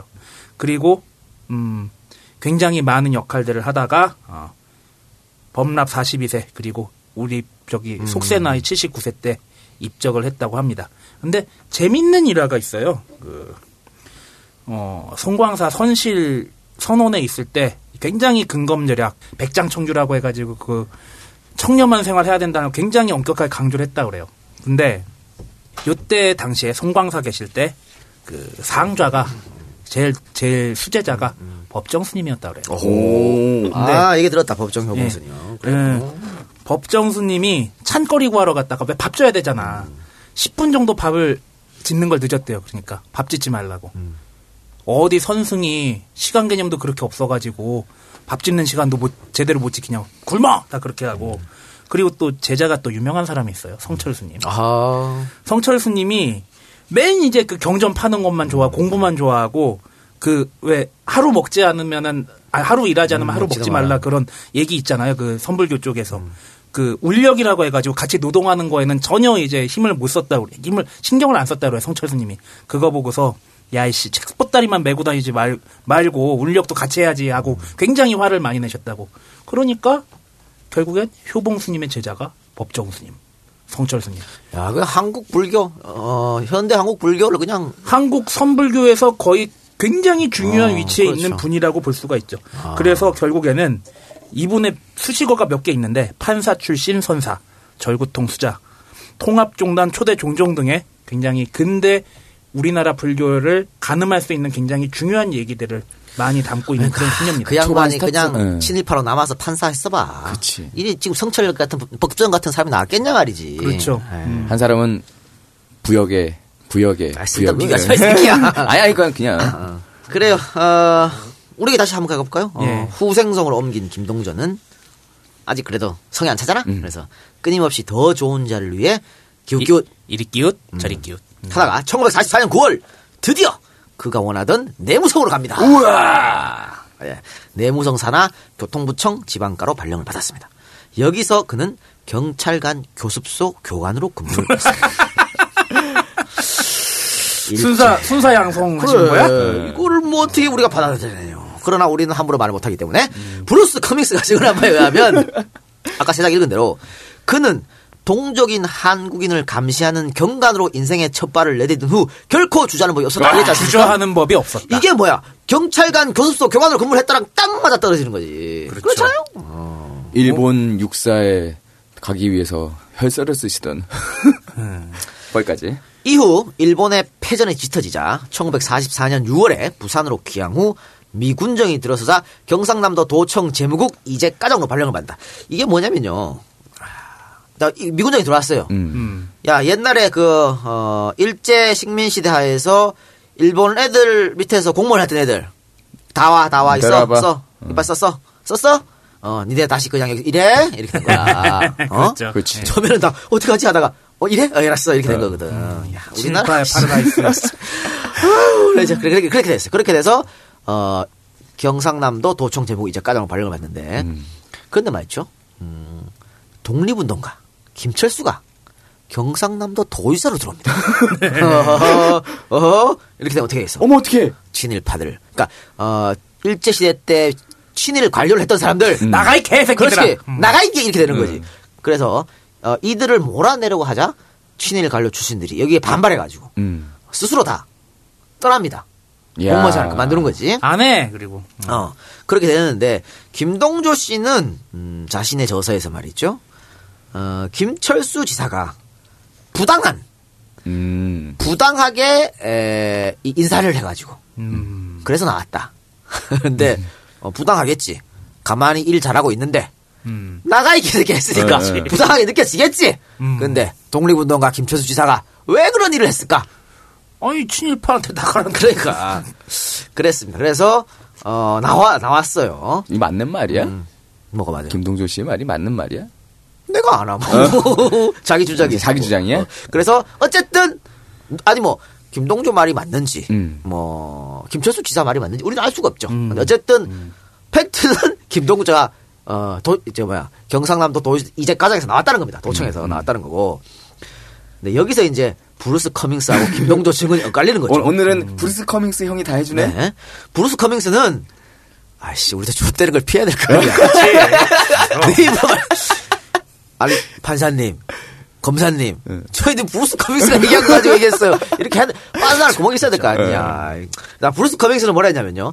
처- 김동조가 1945년 이후 미 군정을 위해 한국인들에게 식량과 물품을 배급하는 일을 했다. 이렇게 썼지 않습니까? 미 군정 위에. 어, 근데 김동조는 나는 도청에 출근하지 않은 채 동아대학에서 강의를 하다가 대한식량공사로 자리를 옮겨 한동안 근무했다. 이랬거든. 여기서 이제 엇갈리는 거지. 엇갈리네요. 어, 대한식량공사는 해방이 되면서 조선 생활 어, 생활품 회사로 개청됐다가 1948년 10월에 대한식량공사로 다시 이름을 바꿨는데 어, 정부 수립 이후에도 식량영단, 생필품영단 이런 이름을 썼습니다. 어쨌든 중요한 건 뭐야? 이, 어, 이 관청이 식량과 배급과 관련한 일을 담당했다는 얘기겠죠. 음. 이게 어, 뭐냐면. 식량과 배급을 관련했다는 것은 똑같아. 브루스 커밍스가 그러니까, 말한 거나. 김동조가 말한 거 똑같은 거나. 음. 그런데 브루스 커밍스는 해방 후에 바로 이런 거 했다는 거고 음. 김동조는 아니다. 어, 난관 나오고 나서 안 하다가 음. 나중에 했다. 이렇게 다 말이 달라지는 거죠. 이게 왜 중요하냐면 브루스 커밍스는 어, 김동조는 일제 시대 일제 시대에는 일제 부역했고 미군정 시대에는 미군정에 부역하는 기회주의자였다. 이걸 주장하고 싶은 거고. 브루스 김동- 커밍스 어, 얘기입니다. 김동조는 아니다. 나는 어, 미군정 시대 그거 안 했고 음. 한국 정부가 수립된 후에 맡았다. 달라지죠. 음. 어디로 하는가 완전 달라져요. 그래서 음. 이렇게 주장이 엇갈리는 그리고 그 여부에 따라서 친일파냐 여부도 달라질 가능성도 조금 있죠. 있겠네요. 어, 있죠. 예. 그렇기 브루스 때문에 커밍스 형은 이렇게 얘기했다. 말이 다르다는 거죠. 음. 어, 우리가 누구 말을 말하는지는 오늘 모르겠습니다. 여러분들이 음. 알아서 파악을 하시기 바랍니다.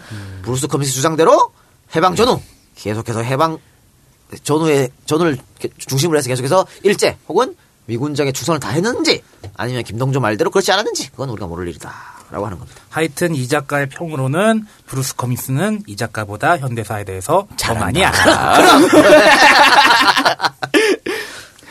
자, 이외에 허정의 추천으로 라인을 또 잡습니다. 장기, 장기영을 만나서 체신부 장관 비서실장을 역임을 합니다. 야, 허정은 김동조를 왜 도와줘? 허정이 누구냐? 우리 많이 들으면 허정 과도내각 네. 그 허정입니다. 허정의 예전 지역구가 부산이었습니다. 이때 김동조의 모친 어머니가 허정의 선거운동을 도와준 적이 있었습니다. 이것 때문에 허정이 장기영한테 어이 기영 여기 괜찮은 애 있어 들여다 써봐 이렇게 얘기를 한 거죠. 그래서 어, 장경이 최신부 장관하고 있었을 때고 김동조가 비서실장으로 들어간다. 우리가 옛날 전부터 계속 장경 특집하자, 장경 특집하자 그랬는데 네. 어, 장경도 재밌어요. 왜냐하면 장경을 얘기하면 말이죠. 장강제 뭐 이런 거 한국일보가 그치, 나와요. 어. 그렇죠. 한국일보가 나 근데 그 그쪽을 하려면요. 우리 또 연예계하고 같이 나올 수밖에 없기 때문에 재밌다라고 하는 겁니다. 어, 최신부에서 2년 동안 근무를 하고요. 1951년에 이 변형태가 외무부 장관으로 임명된 후에 장기영이 변형태한테 김동조를 추천을 합니다. 추천의 연속이구만. 우리가 남이가. 음, 외무부로 옮겨서 정무국장을 지냅니다.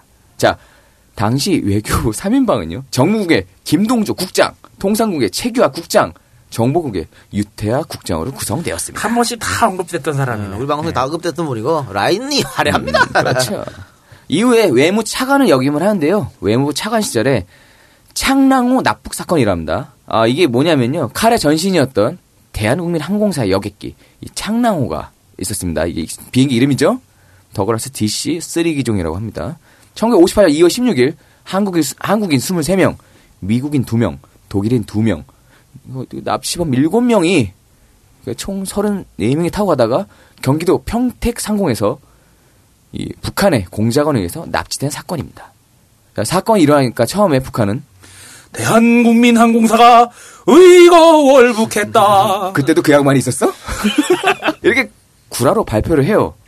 근데 국제사회 압박이 있으니까 북한은 조선민주주의 인민공화국 적십자 위원장 앞으로 인수증을 써주면 데려가도 된다고 승인합니다. 근데 한국은 이거를 거절을 합니다. 거절한 이유는요. 이때는 뭐야? 조선민주주의 인민공화국 국가가 아닌 괴뢰로 갔잖아. 근데 여기다 써주면 어떻게 돼? 국가를 인정하는 거 아니야. 그래서 쓸수 없다. 이렇게 되니까는 아니 미국인 두 명 있어요 안에. 미국은요 자기네 국민 아, 이렇게 된. 건 절대 예. 못 참습니다. 그래서 미 대사관 윌 참사관이 김동조에게 전화를 겁니다. What the hell? Nation's name. It doesn't matter. 국호 어떻게 쓰건 김일성이 뭐 president or not.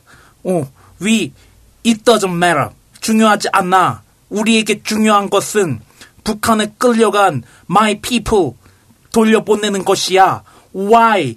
니네들은 북한 애들 어떻게 부르는지 가지고 자꾸 고집을 부려 씨발 그렇다면 니네 get out 꺼져 씨발 꺼들아 한국 사람 빼고 나머지는 전부 인수증 쓰고 전부 데리고 올 거야 그러니까 이게 진짜 대한민국 병신 같은. 어우 병신 같은 대한민국. 이게 뭐냐면요. 어 북한이 조선민주주의 인민공화국 앞으로 인수증을 써주면 보내준다 그랬잖아. 음, 적시자위원장 앞으로 보내준다 그랬는데 우리나라는 야 니네가 씨팔 나라야?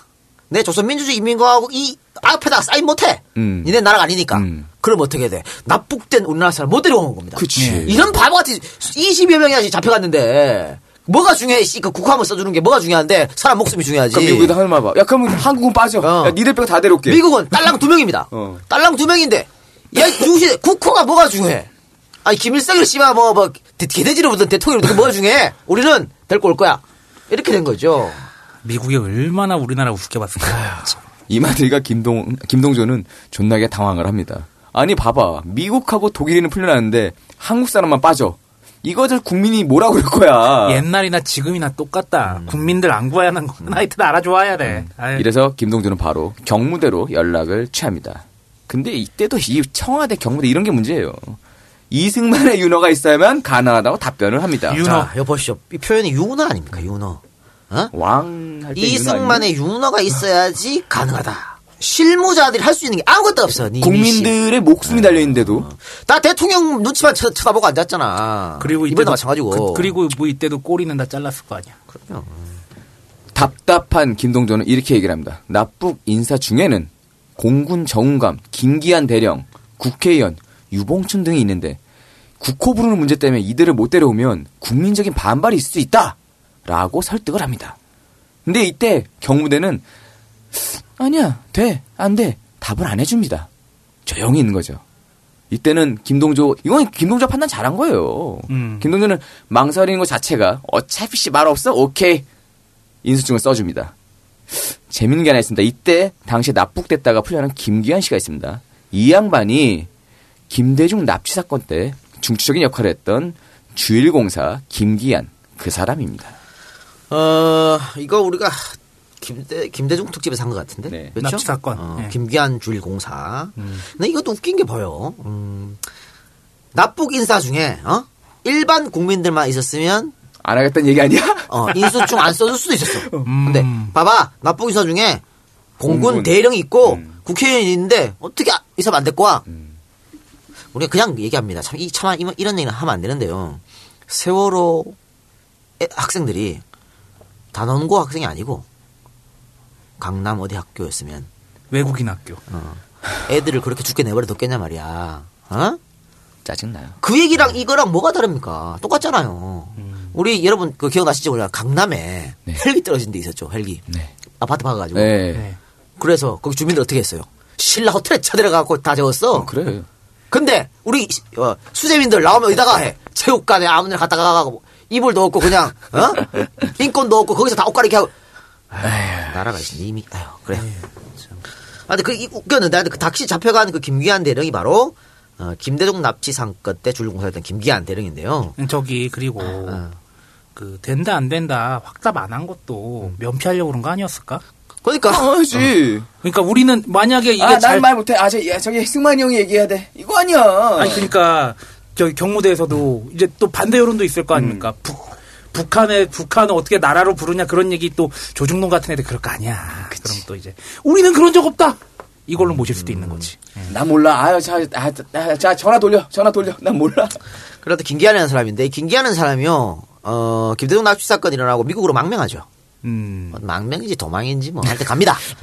가고 나서 음, 거기서 계속 살죠. 음. 그럼 이제 애를 낳지. 음. 근데 그 아들을 낳았는데 그 사람 이름이 이제 성김이라고. 진짜? 성김이야.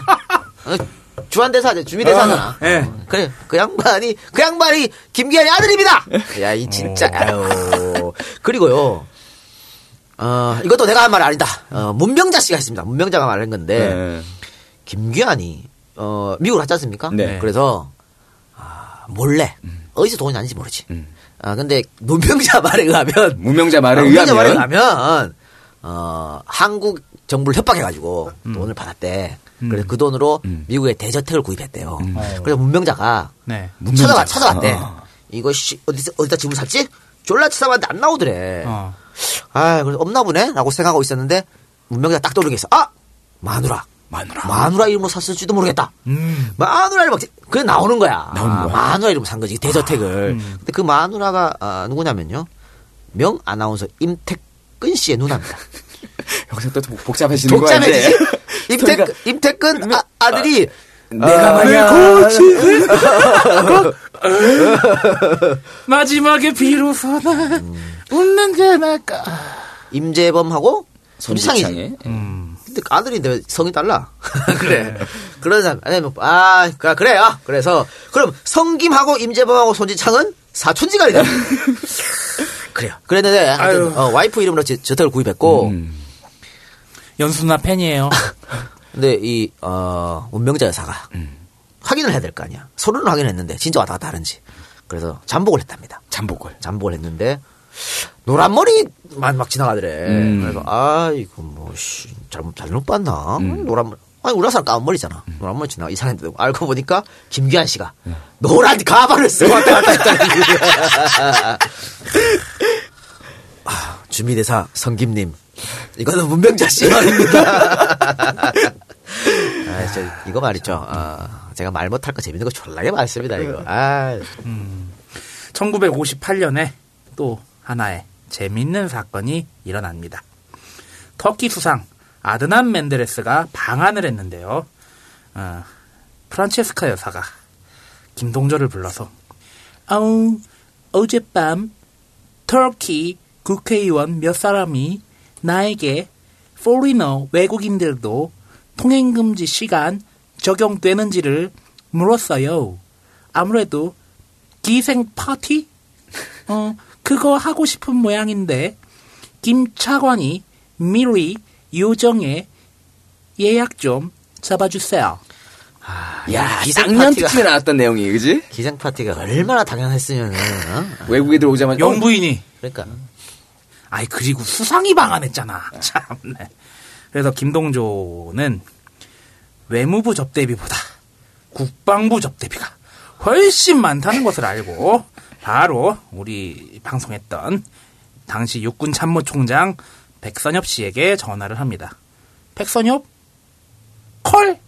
흔쾌히 수락을 하고 청운각을 예약해서 대한민국 기생들과 터키 정치인들 간에 밤새도록 오늘 밤 우리들이 전부 다 파리 파리 아침이 될 때까지. 기차놀이 하면서 파 아니, 왜 밤새도록 놀 수밖에 없냐면요. 응. 통행금지! 거기서 다 할 수밖에 없어. 자, 그리고 1959년 9월 퇴임하고 변호사 개업을 합니다. 응? 응? 뭔가 변호- 이상해요. 왜, 왜 변호사야? 어, 김동조 씨는 일본 사법시험 통과자도 아니고 조선 변호사 시험 합격자도 아닙니다. 그런데 어떻게 변호사로 활동을 할 수 있었을까요? 시험 본 거는 그거였잖아요. 일본 고등시험. 그러니까 행 행시죠. 응. 일본 고등시험에 합격했다는 것 자체로 변호사 자격을 준 모양입니다. 음. 지금 어떻습니까? 수많은 사람들이 그 대학동 고시촌 일대에서 로스쿨 간다고 사법시험 본다고 얼마나 늦은 나이까지 공부를 하고 있습니까? 야, 정상적으로 사법시험 합격한 이정열 판사한테는 뭐 변호사 자격 내준에 많은 이런, 에이. 그러니까 이때 당시엔 이렇게 주목국일 수가 없었어요. 음. 자격이 되지도 않는 사람이 변호사라고 이제 또 설쳐대고 다녔.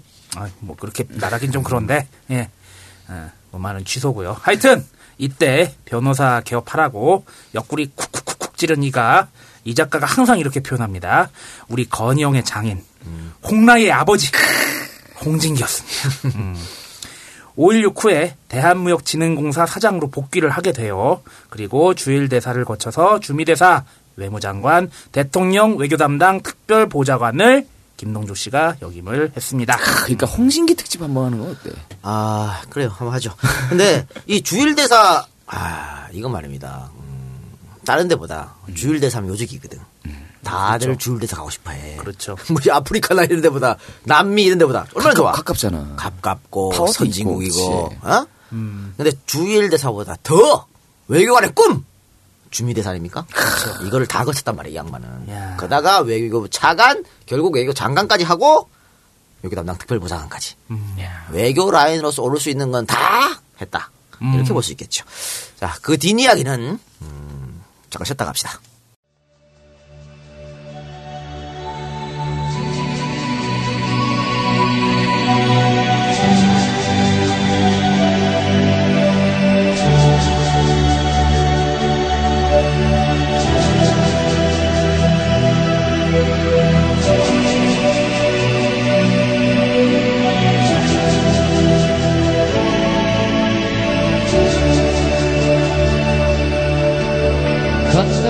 絆に思いを寄せて語り尽くせぬ青春の日々時には傷つき時には喜び肩を叩き合ったあの日。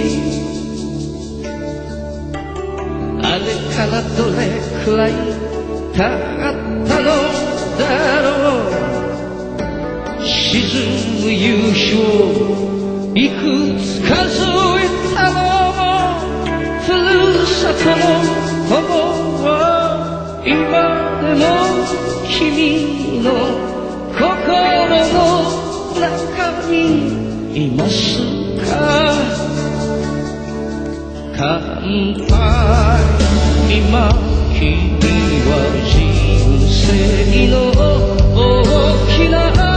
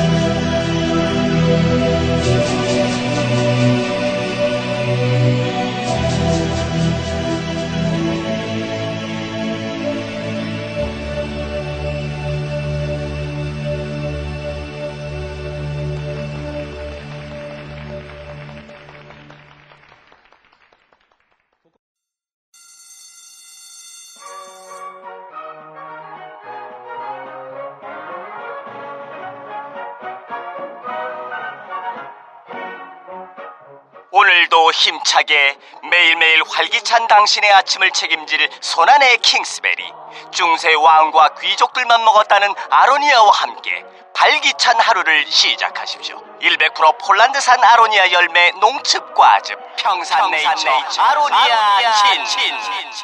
가사 노동과 학업, 직장 스트레스로 지친 가족을 위한 최고의 선물.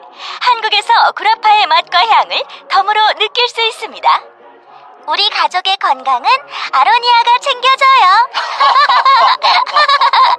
100% 폴란드산 아로니아 열매 농축 과즙. 평산네이처 아로니아 진. 1966년에 공식적으로 처음으로 주일대사에 임명이 됩니다. 처음이야 이때가? 네, 그렇죠. 그 전에는 우리하고 일본이 수교를 맺지 않고 있었기 때문에 대사라는 직함을 붙일 수가 없었죠. 음. 김동조가 한일협정 마지막 회의에 참석하고 협정문 사인에도 김동조 이름이 들어가 있습니다. 참 잘한 일이다. 진짜. 네. 음. 이후에 정식으로 대사로 임명이 되고 황금마차 무슨 음, 마차 타고 일본 황제를 만나게 됩니다. 아련이란 표현은 쓰지 않겠습니다. 아니, 저, 그, 아, 김동조가 스스로 말했다 아련이라고 그랬다니까. 야, 황제를 만나는 건 아련이지. 일본 황제를 아련했다고 그랬어요? 그렇게 썼다니까, 자서전에. 그럼 내가 왜, 내가 미쳤냐고 아련이라고 쓰겠냐? 다 이- 이유가 있으니까 아련이라고 썼지. 일왕을 만난 것도 아니고 어, 나 일구도 움찔했는데 말이야. 아련이라고 썼어, 김동조 씨.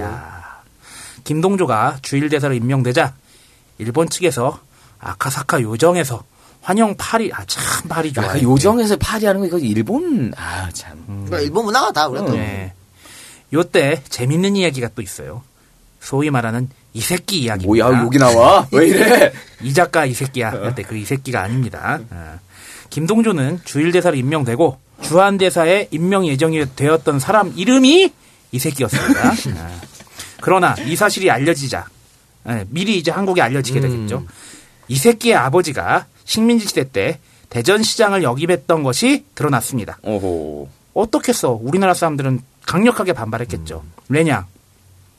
식민 통치에 앞장섰던 자의 아들이 주한대사로 오는 것은 우리나라 사람들에 대한 모독이다라고 생각을 했던 거죠. 그래서 이 새끼 임명이 취소됩니다. 제 말하면서 웃긴데. 아카사카 환영 파티에서 아니 이 새끼 같은 이 훌륭한 사람이 어 왜 주한대사 임명이 안 되는 겁니까 이게? 이 새끼상 같은 유능한 인재가 주한대사에 임명이 되지 못하니 참으로 유감입니다. 한국 언론에서 이 새끼상의 이름이 나쁘다고 욕했다던데 그 이유가 무엇이므니까 물어봤더니 아, 한국에서 이 새끼라는 말은 코노야, 코노야로와 같은 뜻입니다. 라고 얘기를 했다고 그래요. 뭐, 네. 코노야로 이런 게 있거든. 이게 뭐예요? 일본은 욕이 없어요. 끼케야 이거야 코노야로. 뭐 칙쇼 이 정도. 마가야로. 그 야로. 그게 녀석이라는 뜻이거든. 뭐 바- 빠가로는 바보 새끼 정도지. 코노야로 코노야로 이 새끼야. 아. 그러니까 코노가 이를 뜻하거든. 아, 고래와 소래와 도래와. 그래, 아, 어, 고소하도. 그거야. 어, 그거야. 그래서 그러니까 코노 코노 야로 이 새끼 아, 얘기한 거야. 그러니까 아, 아. 일본은 욕이 없는데 이게 욕이기 때문에 이, 이, 이 얘기 한 거야. 네. 아, 이 새끼란 말이 한국에서 코노야로다. 이러니까 그냥 빵 터진 거죠. 그러면서 아, 그래? 어. 하고 지들끼리 좋아서 쳐 웃었다고 이 작가가 썼습니다. 그렇기 때문에 우리는 욕을 사랑해야 됩니다. 이렇게 대한민국처럼 어? 그렇지. 이렇게 네. 하- 한국 언어처럼 욕이 정말 무궁무진하고 단련전 걸 찾아가지고. 네, 참. 부지마죠 여기 아주. 아유. 외무부 업무 중에 요직이라고 하는 일본 대사를 거쳐서 외교부, 외무부, 외교직 공무원이라면 누구나 선망의 대상으로 바라보고 어쨌든 무슨 수를 써서라도 가고 싶어하는 미 대사관으로 발령이 나게 됩니다. 야 원한 거 이렇네요. 이 미 대사관 시절에 참 이런저런 일들이 많이 일어났어요. 예, 김동조 씨가 미 대사로 있을 때 박정희 특집에서 언급한 박정희 목 따라왔다. 어, 1.2.1 사태가 일어났고요. 흥분한 박정희와 미국 사이에 다리 역할을 했던 사람도 바로 김동조였습니다. 이때 뭐- 박정희가 뭐 갈려왔잖아. 그래 기억나시겠지만은 아, 미대사 불러가지고 나 쳐들어간다고 북한에 막 그래서 음. 미대사 갈라면 니 혼자 가 이씨 이러고 그때 사이가 안 좋아졌겠죠 당연히 그래서 와, 그때, 와, 어, 와. 음. 그때 다리를 놨다 그리고 정인수 특집에서 까딱까딱 까딱 기억나요? 까딱까딱. 여기서 까딱은 손가락으로 까딱까딱 하면서 부른다는 겁니다. 정인숙이 어, 미국 대사를 네. 까딱까딱 했는데 그 미국 대사가 바로 어. 김동조였다. 네. 아 이거 소문입니다 카더라. 씨, 아니 그 파티장에서 본 사람이 본 사람이. 어, 아니 어, 세상에 어떤 여자가 실세 김동조한테 어. 손가락으로 일로 와 나이 젊은 기택새 파란 게 까딱까딱 알고 보니까 그게 정인숙이었다라고 하는 뭐. 소문. 나뿐이지 뭐. 누구길래 그렇게 부르십니까? 윗선에 물어보세요.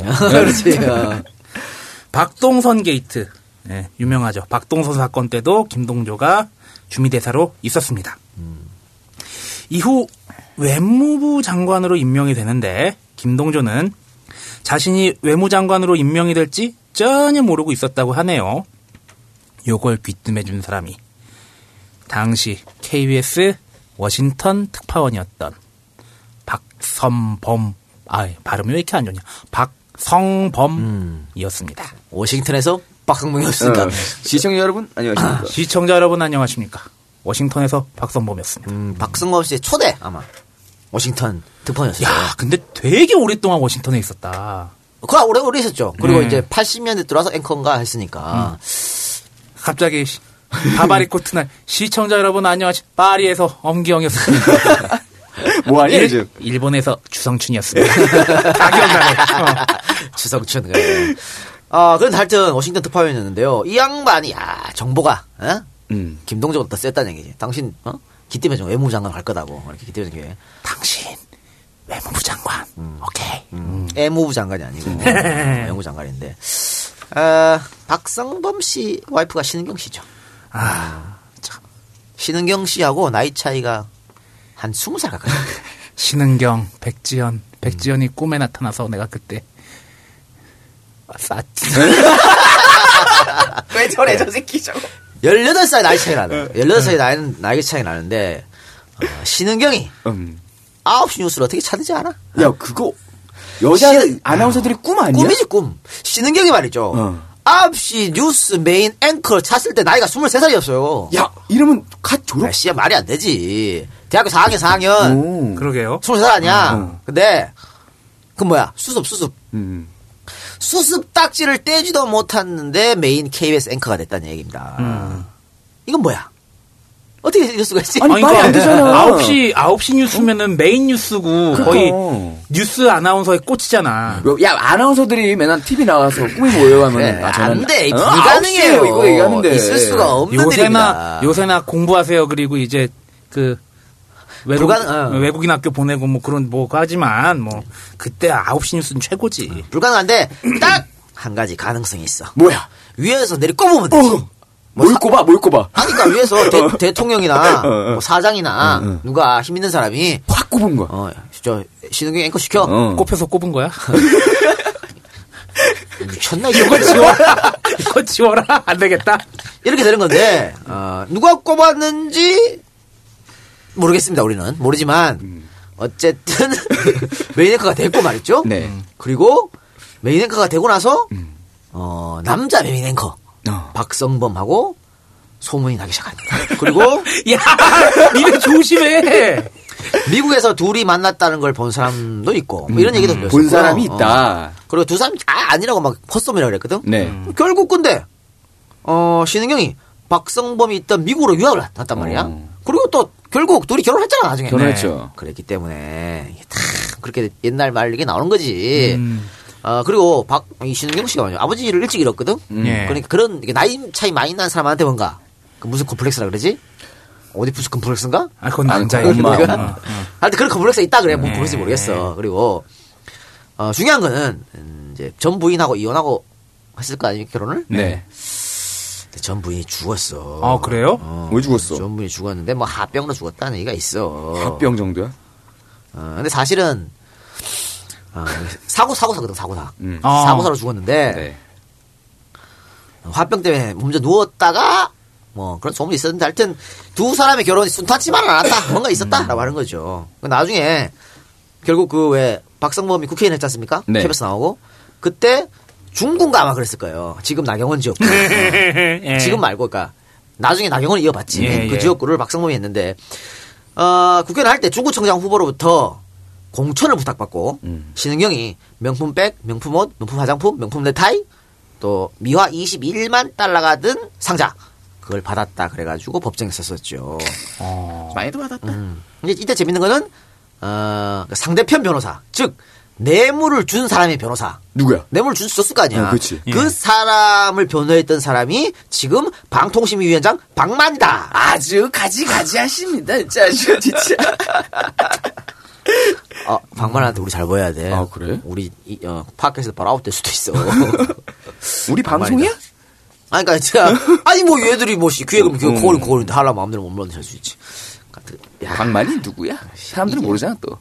아니 방망이 있어. 이러면 찾아보세요. 뭐, 이 검사 출신인데 음. 나중에 검사했다가 뭐 변호사했다가 갑자기 뭘로 했는지 갑자기 KBS 들어갔어. 그래서 그 정현주 쫓아내는데 1등 공신했던 사람이지. 음. 그리고 왜 이번에 소석희 씨가 소석희 JTBC 네. 뭐 김재현이 불렀네 누굴 불렀네 해갖고 막 계속 경고 받았잖아. 네. 이 사람이 한 거예요. 이 사람이 준 겁니다. 그러니까 언론을 뒤흔, 그러니까 자꾸 뒤흔들라고 대통령이 뭐 그런 일이 있을 수도 없고 있어도 안 된다 그랬지만 실질적으로 이렇게 하고 있는지 뭐 하고 있는 게 바로 나는 이 사람 이름이 여는 법칙에 의해서 성이 방신 줄 알았어. 방만. 음. 박만이네. 박만. 아 이거 내가 박상훈 얘기 나와서 그냥 한 거예요.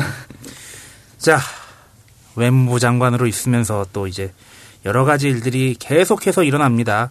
미대사 때는 여러 앞에서 얘기했던 뭐121 사태, 뭐 손가락 까딱 사건, 뭐 기타 등등 있었는데 외무부 장관 있을 땐요. 김대중 납치 사건, 영부인 유경수 여사 암살 사건 등등이 일어났고요. 이를 수습을 했습니다. 그리고 2004년 향년 87세로 사망하게 됩니다. 음, 여기서 끝내고 싶지만 저는 끝, 끝내고 싶었지만. 예, 막내딸 얘기 한번 해보죠. 예. 아, 막내딸 얘기를 하기 전에 약간 아, 일가의 혼맥, 음, 김동조 일가 혼맥에 대해서 좀 얘기를 할 필요가 있지 않나 그런 생각이 듭니다. 아까 이 작가 얘기한 대로 내가 3대 혼맥 중에 하나입니다. 자, 이게 내용이 너무 많으니까 여러분 딱 두 사람만 기억해 주시면 감사하겠습니다. 자, 셋째 다 김영자, 그리고 셋째 사위 허광수. 일단 머릿속 넣으시고 여기 다 오디오니까 여러분들이 헷갈릴까봐. 옆에 적어 놓으세요. 음. 예. 자, 아까 뭐 우리 방송에 얘기한 대로 부인 송도만 씨 사이에서 이남사녀를 뒀습니다. 뭐 장남은 그냥 뭐 그럭저럭 했어요. 그리고 뭐 차남은 이게 그 학자. 학자예요. 아? 예. 음. 교수 뭐 이런 거 하고. 그래. 장녀 김영애 씨가 있습니다. 이 사람은 저희 모건 스탠리 그쪽입니다. 차녀 그냥 조용해. 그냥 뭐 근데 시집을 잘 갔지. 초대 해군 참모총장과 국방부 장관이 지냈던 손원일의 장남과 결혼을 합니다. 손, 손원일. 여러분 기억나시지 모르겠어요. 손원일 원숙 특집에 나왔 네. 찾아보시면 돼요. 자, 붙인 듯 목사고요. 선 정도 아니야. 이씨. 그렇죠. 어, 나 이름 아, 얘기 안 하려고 그랬단 말이야. 참 진짜. 자, 손명한 결혼했다고 그랬는데 요 딸이 나와. 딸이 손정인데 얘가 누구랑 결혼했냐? 홍정욱이랑 결혼합니다. 자, 이거 복잡해져 이때부터 여러분들 잘 보셔야 됩니다. 네, 셋째 딸 김영자. 아, 오히려 김영명은 아니 보- 되게 단순한 거야. 음. 자, 김영명 좋아. 정몽주랑 결혼했어. 여기까지 진짜 접어놓고 음. 아까 셋째 딸 보자였지. 김영자 허씨 집안에 시집을 갑니다. 음. LG 그룹. 아, 그러면 셋째 딸은 LG 쪽. LG로 갔습니다. 넷째 딸은 현대 현대가. 네. 그리고 그리고 군부에도 하나 결혼을 했고. 네.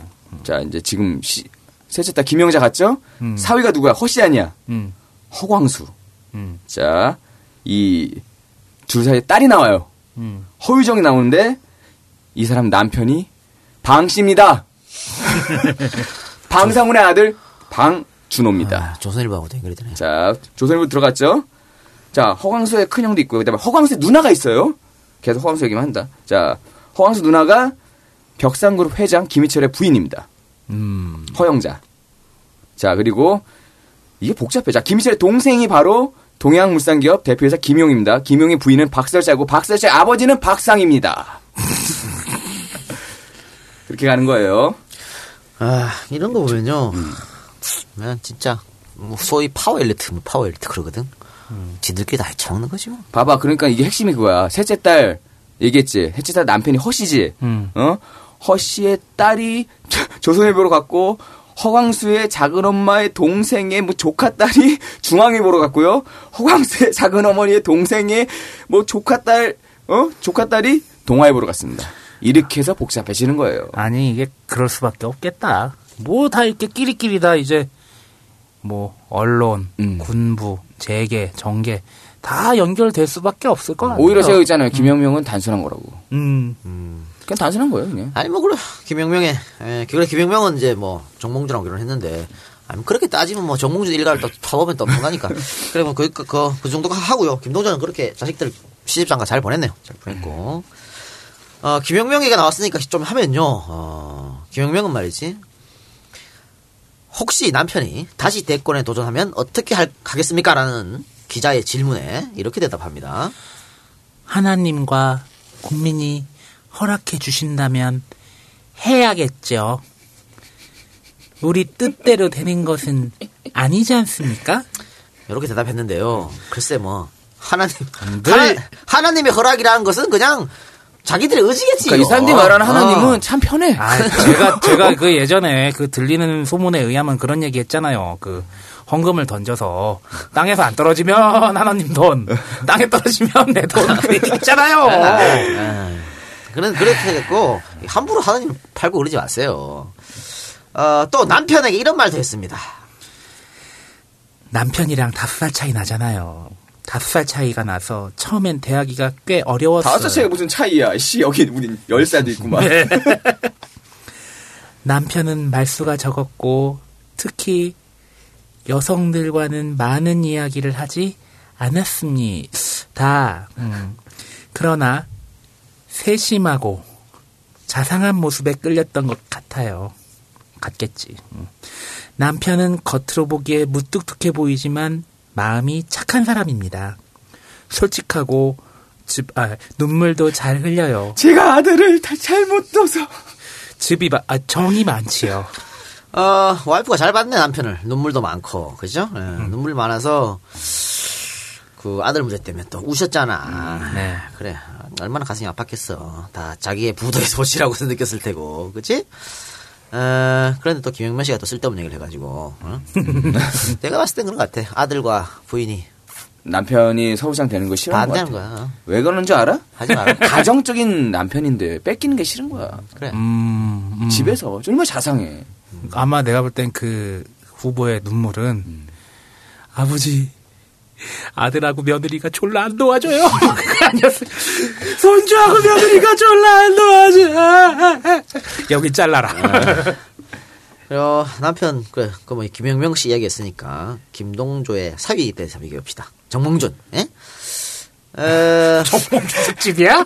아니, 아니야. 그냥 나오니까. 아, 나오니까. 우리 방송에서 안 그랬어? 딱 가지치기에서 나왔지? 네. 김동조 사위 얘기할 만하잖아. 아, 본 방송은 김동조 특집입니다. 네. 역시 김동조의 사위를 말하는 겁니다. 아우, 뒷골 아파. 어? 죽겠네. 아주 진짜 오늘. 아니, 뭐, 박정희 특집 때문에 형 얘기도 하고, 다, 다 했잖아. 그런 거지, 뭐. 아, 최태민 특집 때보다 더 무섭다. 정봉준 씨가 말했죠. 어, 뭐다 아는 사실입니다만. 정주영과 변중석 사이에서 난 아들이 아니죠. 변중석은 현대가의 어머니죠. 그래, 밖에서 나온 자식이지. 예, 그런데, 아, 변중석이 대단한 여자입니다. 네. 어, 그런 정봉준을 정말 헌신의 힘을 다해서 안겨주고, 밀어주고, 땡겨주고, 안아주고, 보다듬고, 쓰다듬고, 냈다 그래. 그러면서, 진짜, 내가 낳은 자식처럼 길렀다 그래요. 어, 그러니까, 어느 정도냐면, 변중석이 혹시라도 이 정몽, 저, 주위 사람들이 손가락질 하거나, 저 자기 새끼 아니라고 차별하는 거 아니야? 이럴까봐. 음, 더더욱, 그런 말 나올까봐. 어, 더더욱 이쁘게 키웠다 그래. 계속 그 품에 안고 그렇다 그래요. 그래서 정몽준은 말이죠. 20대가 돼도, 성인이 되어도 진짜 엄마가 누군지 몰랐어요. 그냥 뭐 변중석이 자기 엄마인 줄 알았지. 어머니가 잘하셨네. 그래 잘했다니까. 그러니까 정주, 아니, 변중석이 정말 대단한 여자입니다. 뭐 정주영도 자기 자서전에 그런 얘기 했지만요. 변중석이 없었으면 정주영의 성공은 절대 불가능하다. 16살에 시집 왔거든요. 시집 왔는데 오자마자 남편과 떨어져 살았고 음. 어, 얼마 있다가 남편 같이 살게 되는데 같이 살자마자 시댁 식구가 한 수명이 웍 다 올라왔어요. 시댁 식구 수명이 올라가지고 아니 시집살이도 그런 시집살이가 없지. 야, 우리 엄마가 시집을 왔는데 아버지가 속인 거야. 시, 집을 왔는데 막내 시동생이 돌이 지난 거야. 그리고 식구가 엄마한테 얘기한 거 두, 두 배가 많더래. 그러니까 이건 한 20여 명, 아우, 맏며느리 아니야, 또 맏며느리. 그렇죠. 그러니까 이거는 좀 엄청나게 고생. 아이씨, 뭐, 아, 우리 엄마가 말했지. 음. 어, 우리 누나를 임신하고 이제 시댁에 들어갔거든. 음. 아버지가 군대 갔어. 남편 없는 3년 동안 시댁살이 했다니까. 군대 가 3년 동안. 참, 옛날엔 뭐 그랬네. 그래 그렇게 시집잘 했는데 그거 하면서 그 진짜 뭐 씹물 비롯한 수명 그 시동생부터 시드 시누이 해서 뭐 애들 밥 다 해먹이고 어? 어이구야. 그정 아도 서비스 아도 서비스 정중히 맨 처음 시작하는 네. 회사 음. 그 공장 사람들 밥까지 다 챙겨가서 내조를 했다 그래. 대단하신 분입니다. 나중에 재벌 반열 올랐잖아. 음. 네. 그래도 끝까지 검소함을 유지하며 살았던 사람, 몸빼 바지 입고 살던 사람이 변중석이었고, 그래서 사람이 집에 찾아올 거 아니야. 음. 변중석, 변중석이한테 그랬다 그러잖아. 아줌마, 사모님 어디 가셨어요? 어. 변중석 보고 식은 줄 알고. 그러니까, 어? 예. 그랬다, 많아. 이 정경련 해, 저, 단체, 음. 정경련 그룹, 어, 뭐야. 뭐, 이거. 그룹 총수들 그 어, 총수 모임. 네. 정경련 회의에서, 회의에서 부부 동반 뭐 있었나 봐. 음. 파티 같은 거. 근데 변종석이 그 한복 입고 앉아 있었는데 누군지 아무도 몰랐대. 아무도 정주영이 나- 부인인지 몰랐대. 그저는 선삼이니까 아 대단했다고 보고. 대단하신 분이네요. 그 이런 어, 변중석 밑에서 자란 어, 정몽준이었기 때문에 계속 자신의 친엄마라고 생각하고 사- 자랐어요. 정 어, 정몽준이 외국 유학 갈 때도 어? 예, 음. 변중석이 공항에 가서 그렇게 울었다 그래. 그러니까 정말 이 뭐 낳는 정도 있지만 기른 적 있을 거 아닙니까 또 진짜. 배로 나온 게 아니라 그 마음으로 가슴으로 난 거네. 진짜. 어머니는 위대하다. 이런데 이제 자기의 핏줄을 알게 되는 것은 정몽준의 미국 유학 시절입니다. 27살 때이죠. 어, 자신의 출생에 혼란이 오기 시작합니다. 왜? 어, 자신이 살던 아파트에 갑자기 한 통의 편지가 배달되는 겁니다. 두둥. 어, 뜯어봤어. 그래서 보니까 편지 내용이 I'm your mother. 내가 네 친엄마다. 뭐야, 27살 때 사- 살았는데 이거 몰랐던 거지. 어? 그러니까 청천벽력 아닙니까? 그러니까. 그렇죠. 우리 엄마 변종석이 있는데 이 뭐? 뭔 얘기야 이게? 그래서 말이죠. 음, 아버지를 찾아갑니다. 음. 어, 그 편지 받고 이야기도 했어. 자신의 친엄마라고 하는 사람, 사람하고. 음. 아니, 뭐야, 이거. 아줌마 뭐야. 이야기도 했어요. 면담도 했는데, 그래도 해- 이게, 아, 안 믿기잖아. 27년 동안 살았는데, 이게 갑자기 나, 엄마가, 네, 자기 엄마라 네. 하니까. 그래, 어쨌든, 면담하고 나서 헷갈리니까, 진실이 어쩐지 알고 싶어서 아버지를 찾아갑니다. 아버지, 제 생모라는 사람이 나타났는데 이게 어떻게 된 일입니까? 야, 세작 성대모사 성공했다. 그러니까, 어, 우리, 어, 주영이 형이. 그런 일 없다. 잘못 아는 게다. 제가 직접 만나고 왔습니다. 아니, 너 신경 쓰지 마라. 그건 내 일이다. 내가 알아서, 아, 하니까, 네 엄마는, 아, 지금껏 네 옆에 있는 사람이야. 그렇게 알아. 이렇게 해서, 없던 일로 만들었다, 그 아버지가. 어, 그럼 우리가, 우리가 궁금하죠? 뭐, 이렇게, 뭐, 자기들끼리는 이렇게 했겠지만, 음. 우리가 좀 궁금합니다. 그럼 진짜, 생모가 누구지? 그런데, 아, 근데 이런 이거 알 우리는 알고 싶어 하잖아. 근데 본인이 알고 싶 알고 싶지 않은 경우도 있을 거 아니에요. 아, 근데 대권에 나온 사람이잖아. 음. 서울시장 나온 사람이잖아. 음. 국민 알 권리, 알 권리 있는 거 아닌가? 하긴 저쪽 애들은 별거 다 갖고 무슨 뭐 어? 그래? 돌아가신 장인이 뭘 했는데 그래, 그럼 이거- 치사하게 하지 맙시다. 자, 얘기하지 맙시다. 치사하게 하지 맙시다. 아, 뭐, 난 솔직히 뭐 몽준이 형 생모 누군지 별로 관심 없어요. 예. 나도 안 궁금해. 아, 이렇게 말해드릴게요. 어, 정몽준 씨는 자신의 어머니는 음. 어, 변종석이다. 이런 말을 했어요. 음. 나를 지금까지 길러준. 그렇게 얘기했기 때문에. 에, 근데 이 문제가 왜 나왔냐면 2002년 대선 때 이것 때문에 시끄러웠거든. 그랬지. 그러니까 대통령 선거는 뭡니까? 제로섬 게임 아닙니까? 음. 올와 나싱 아니야. 어, 이기면 100을 다 가져가고 지면은 한 개도 못 가져가. 그렇기 때문에 어떻게든 상대방 후보를 긁어, 긁어내리려 별걸 다 갖고 옵니다. 그렇죠. 그래서 아마 그래 이걸 갖고 왔고 이걸로 오히려 예방 주사를 맞았지. 음. 2002년에 예방 주사를 맞았기 때문에 이제는 이걸 안 갖고 온다고. 음. 만약에 박원순이 갖고 왔다 그래봐. 양아치가. 되는 거죠. 이거 왜 이렇게 되는 거야? 박원순 후보님 이런 거 하시는 거 아니에요? 그 대신하잖아 내가. 야, 참네. 그래. 우리가 무슨 박원순 캠프도 아닌데 뭐. 그러니까 어 박원순 시장은 이런 거 하면 안 되고 진짜 시산 일이고 아, 하면 안. 되고 나는 김동도 특집에 나왔기 때문에 그냥 그냥 한다 이렇게 말씀드릴 수 있겠습니다. 자 그러면 어 정몽준과 김영梦사이는 어떻게 되죠? 몇 남 몇녀를 낳았습니까? 음, 자, 사남매 두었습니다. 많이 낳네요. 예. 아이고, 아주 음, 다산 집안이야, 확실히, 이 정씨 집안이. 중요합니다 이거 예. 아, 많이 낳아야 돼요. 첫째는 82년생이고요. 둘째는 이제 이듬해 태어난 연년생이었습니다. 요번에 문제를 일으킨 막내는요. 몽준이 형이 예, 월드컵 유치 준비를 활발히 했던 때에 태어난 늦둥입니다. 바쁘실 텐데. 음, 셋째하고도 10살 더 어리지네요. 음, 참 바쁘. 왜 그런 얘기 있었잖아요. 월드컵 둥이 뭐 해가지고 2002년에 뭐 붉은 악마들이 대한민국 한 다음에 이제 뭐 그, 아, 이씨 이건 안 해야겠다. 그럼 뭐 월드컵 유치 아마 그럼 94년 뭐 이쯤 될 것 같아요. 94, 95년 유치전 96년 뭐 할 때 이쯤 될 것 같습니다. 그렇죠. 네. 예. 뭐 월드컵 유치전은 한마디로 일본과의 전쟁에서 치루어진 전리품이었죠. 아, 음. 우리가 말이죠. 이거 사람 오해할 것 같아. 뭐 정몽준을 깔라고 일부러 김동주 한거 아니야? 오해할, 것- 오해할 것 같아서 어 그거 아니다. 그냥 김동주 특집이니까 특집이니까 나온 얘기다. 그러니까 음. 지금부터는 말이죠. 업적을 좀 얘기해봐요. 정몽준의 업적. 예. 이거 불가능했었잖아요. 정 후보님, 제가 서울시장 만들어드리겠습니다. 어, 월드컵 유치하신 분이요. 일본이 완벽하게 준비해놨던 거에서 이제 무조건 그때 일본이 이긴 거였어. 음, 거기에서 이제 공동 개최라는 그 업적을 이뤄낸 네, 거죠. 그렇죠. 예. 그 중심에 정몽준이 있었습니다. 그는 아버지가 불가능했던 88 올림픽 유치권을 나고야로부터 음, 따냈던 것처럼 월드컵 유치권을 따냈습니다. 당시 그 김동조 씨의 어, 넷째 딸이었던 아내 김영명 씨도 어, 다시 한번 말씀드립니다. 딸입니다. 김동조의 딸입니다. 어, 능숙한 외국어와 단아한 미소로 선정위원들의 마음을 다잡는데 대단한 역할을 하셨다고 합니다. 유치 외교에서 승리를 한 거네요. 그렇죠. 이거는 말입니다. 어, 김영명 씨 외국어가 왜 능통하냐?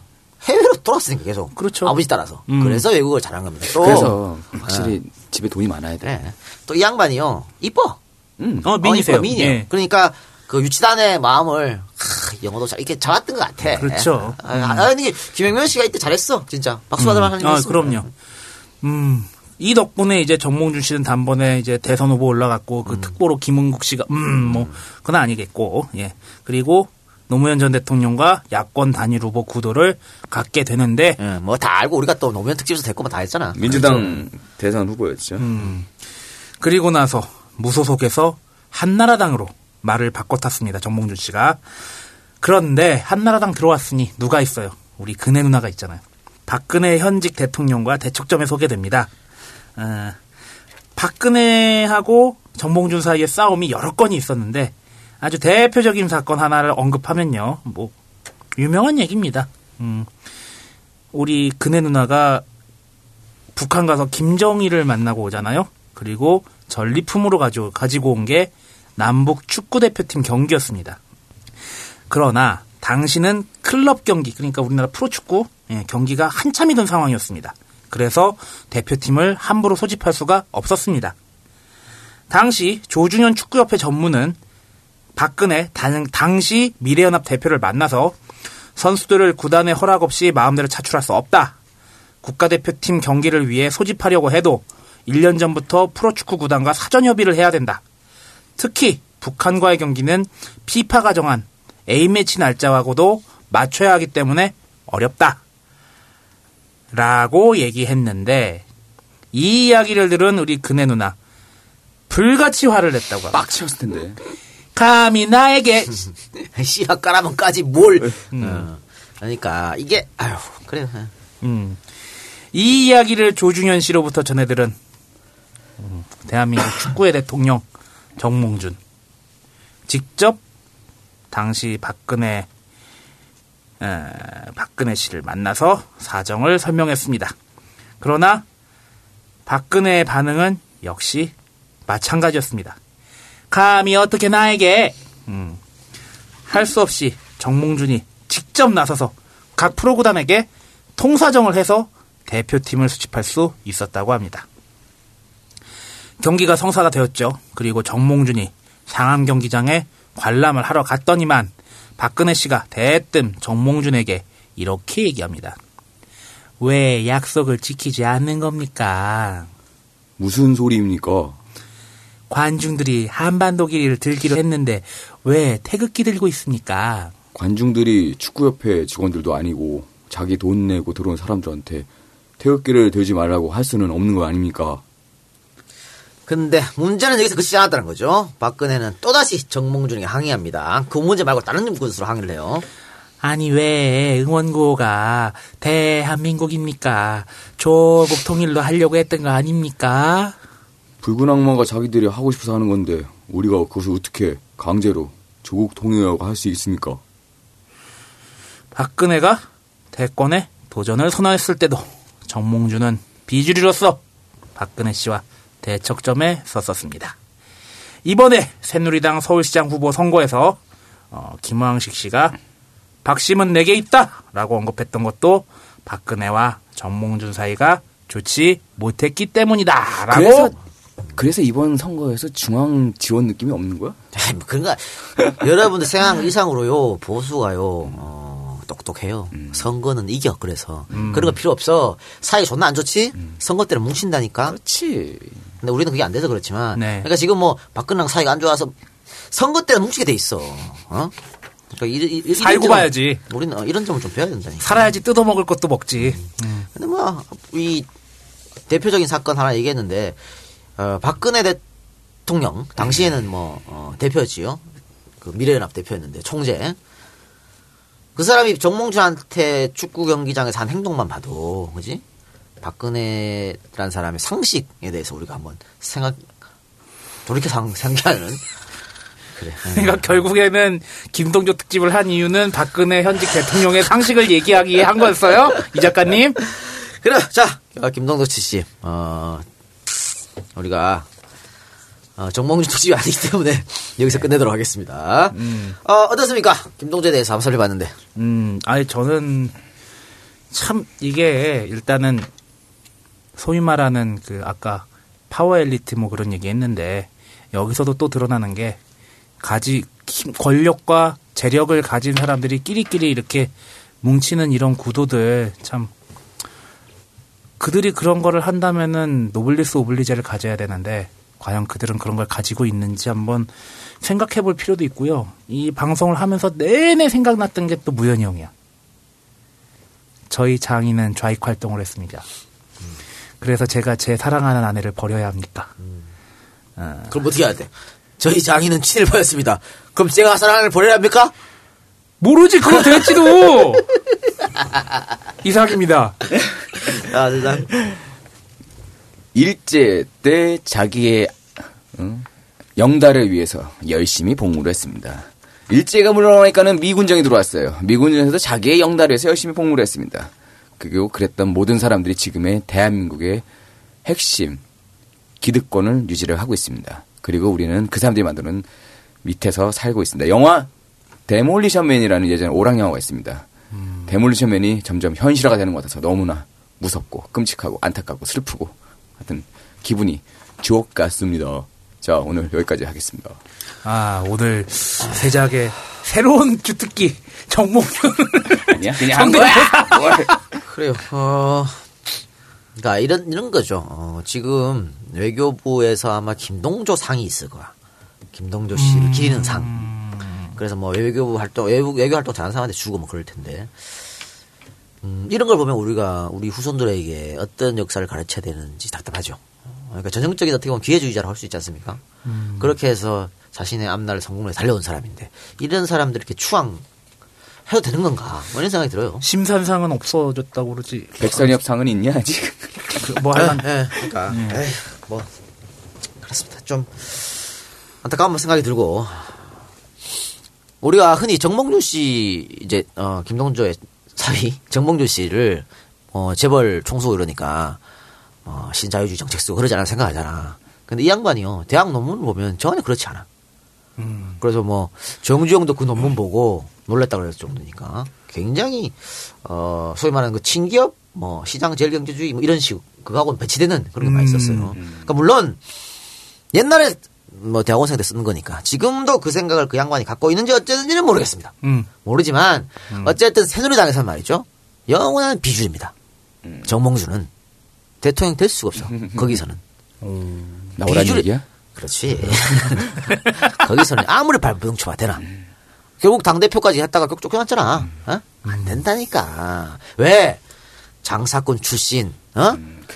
장사꾼 출신에 못 빼어, 못 빼어먹은 사람의 아들내미 새누리당 엘리트 집단이 안 받아준다니까? 어? 지금 뭐, 뭐, 이렇게 우- 아- 알아주는 거 같이 정의원 착각하지 마시라. 어? 빨리 그 자리에서 빠져나오시라. 이런 말씀을 드리고요. 저는 나름 존스 킨스 대, 아유, 아닙니다. 그래요. 어, 어쨌든 오늘 김동조 특집 여러분 어떻게 들으셨는지 모르겠지만 어, 저희는 다른 사람의 말을 빌려서 김동조를 평가내렸습니다. 우리가 평가한 적은 없다. 브루스 커밍스 교수의 말을 인용해서 여러분한테 말씀드렸다. 이렇게 말씀드리고 아, 오늘 우리가 앞에 장지수 주문을 녹음했기 때문에 아, 존나 피곤하고 힘드네요. 아, 빨리 끝내고 집에 가도록 합시다. 음. angel funding 소개해주면서 마치도록 하겠습니다.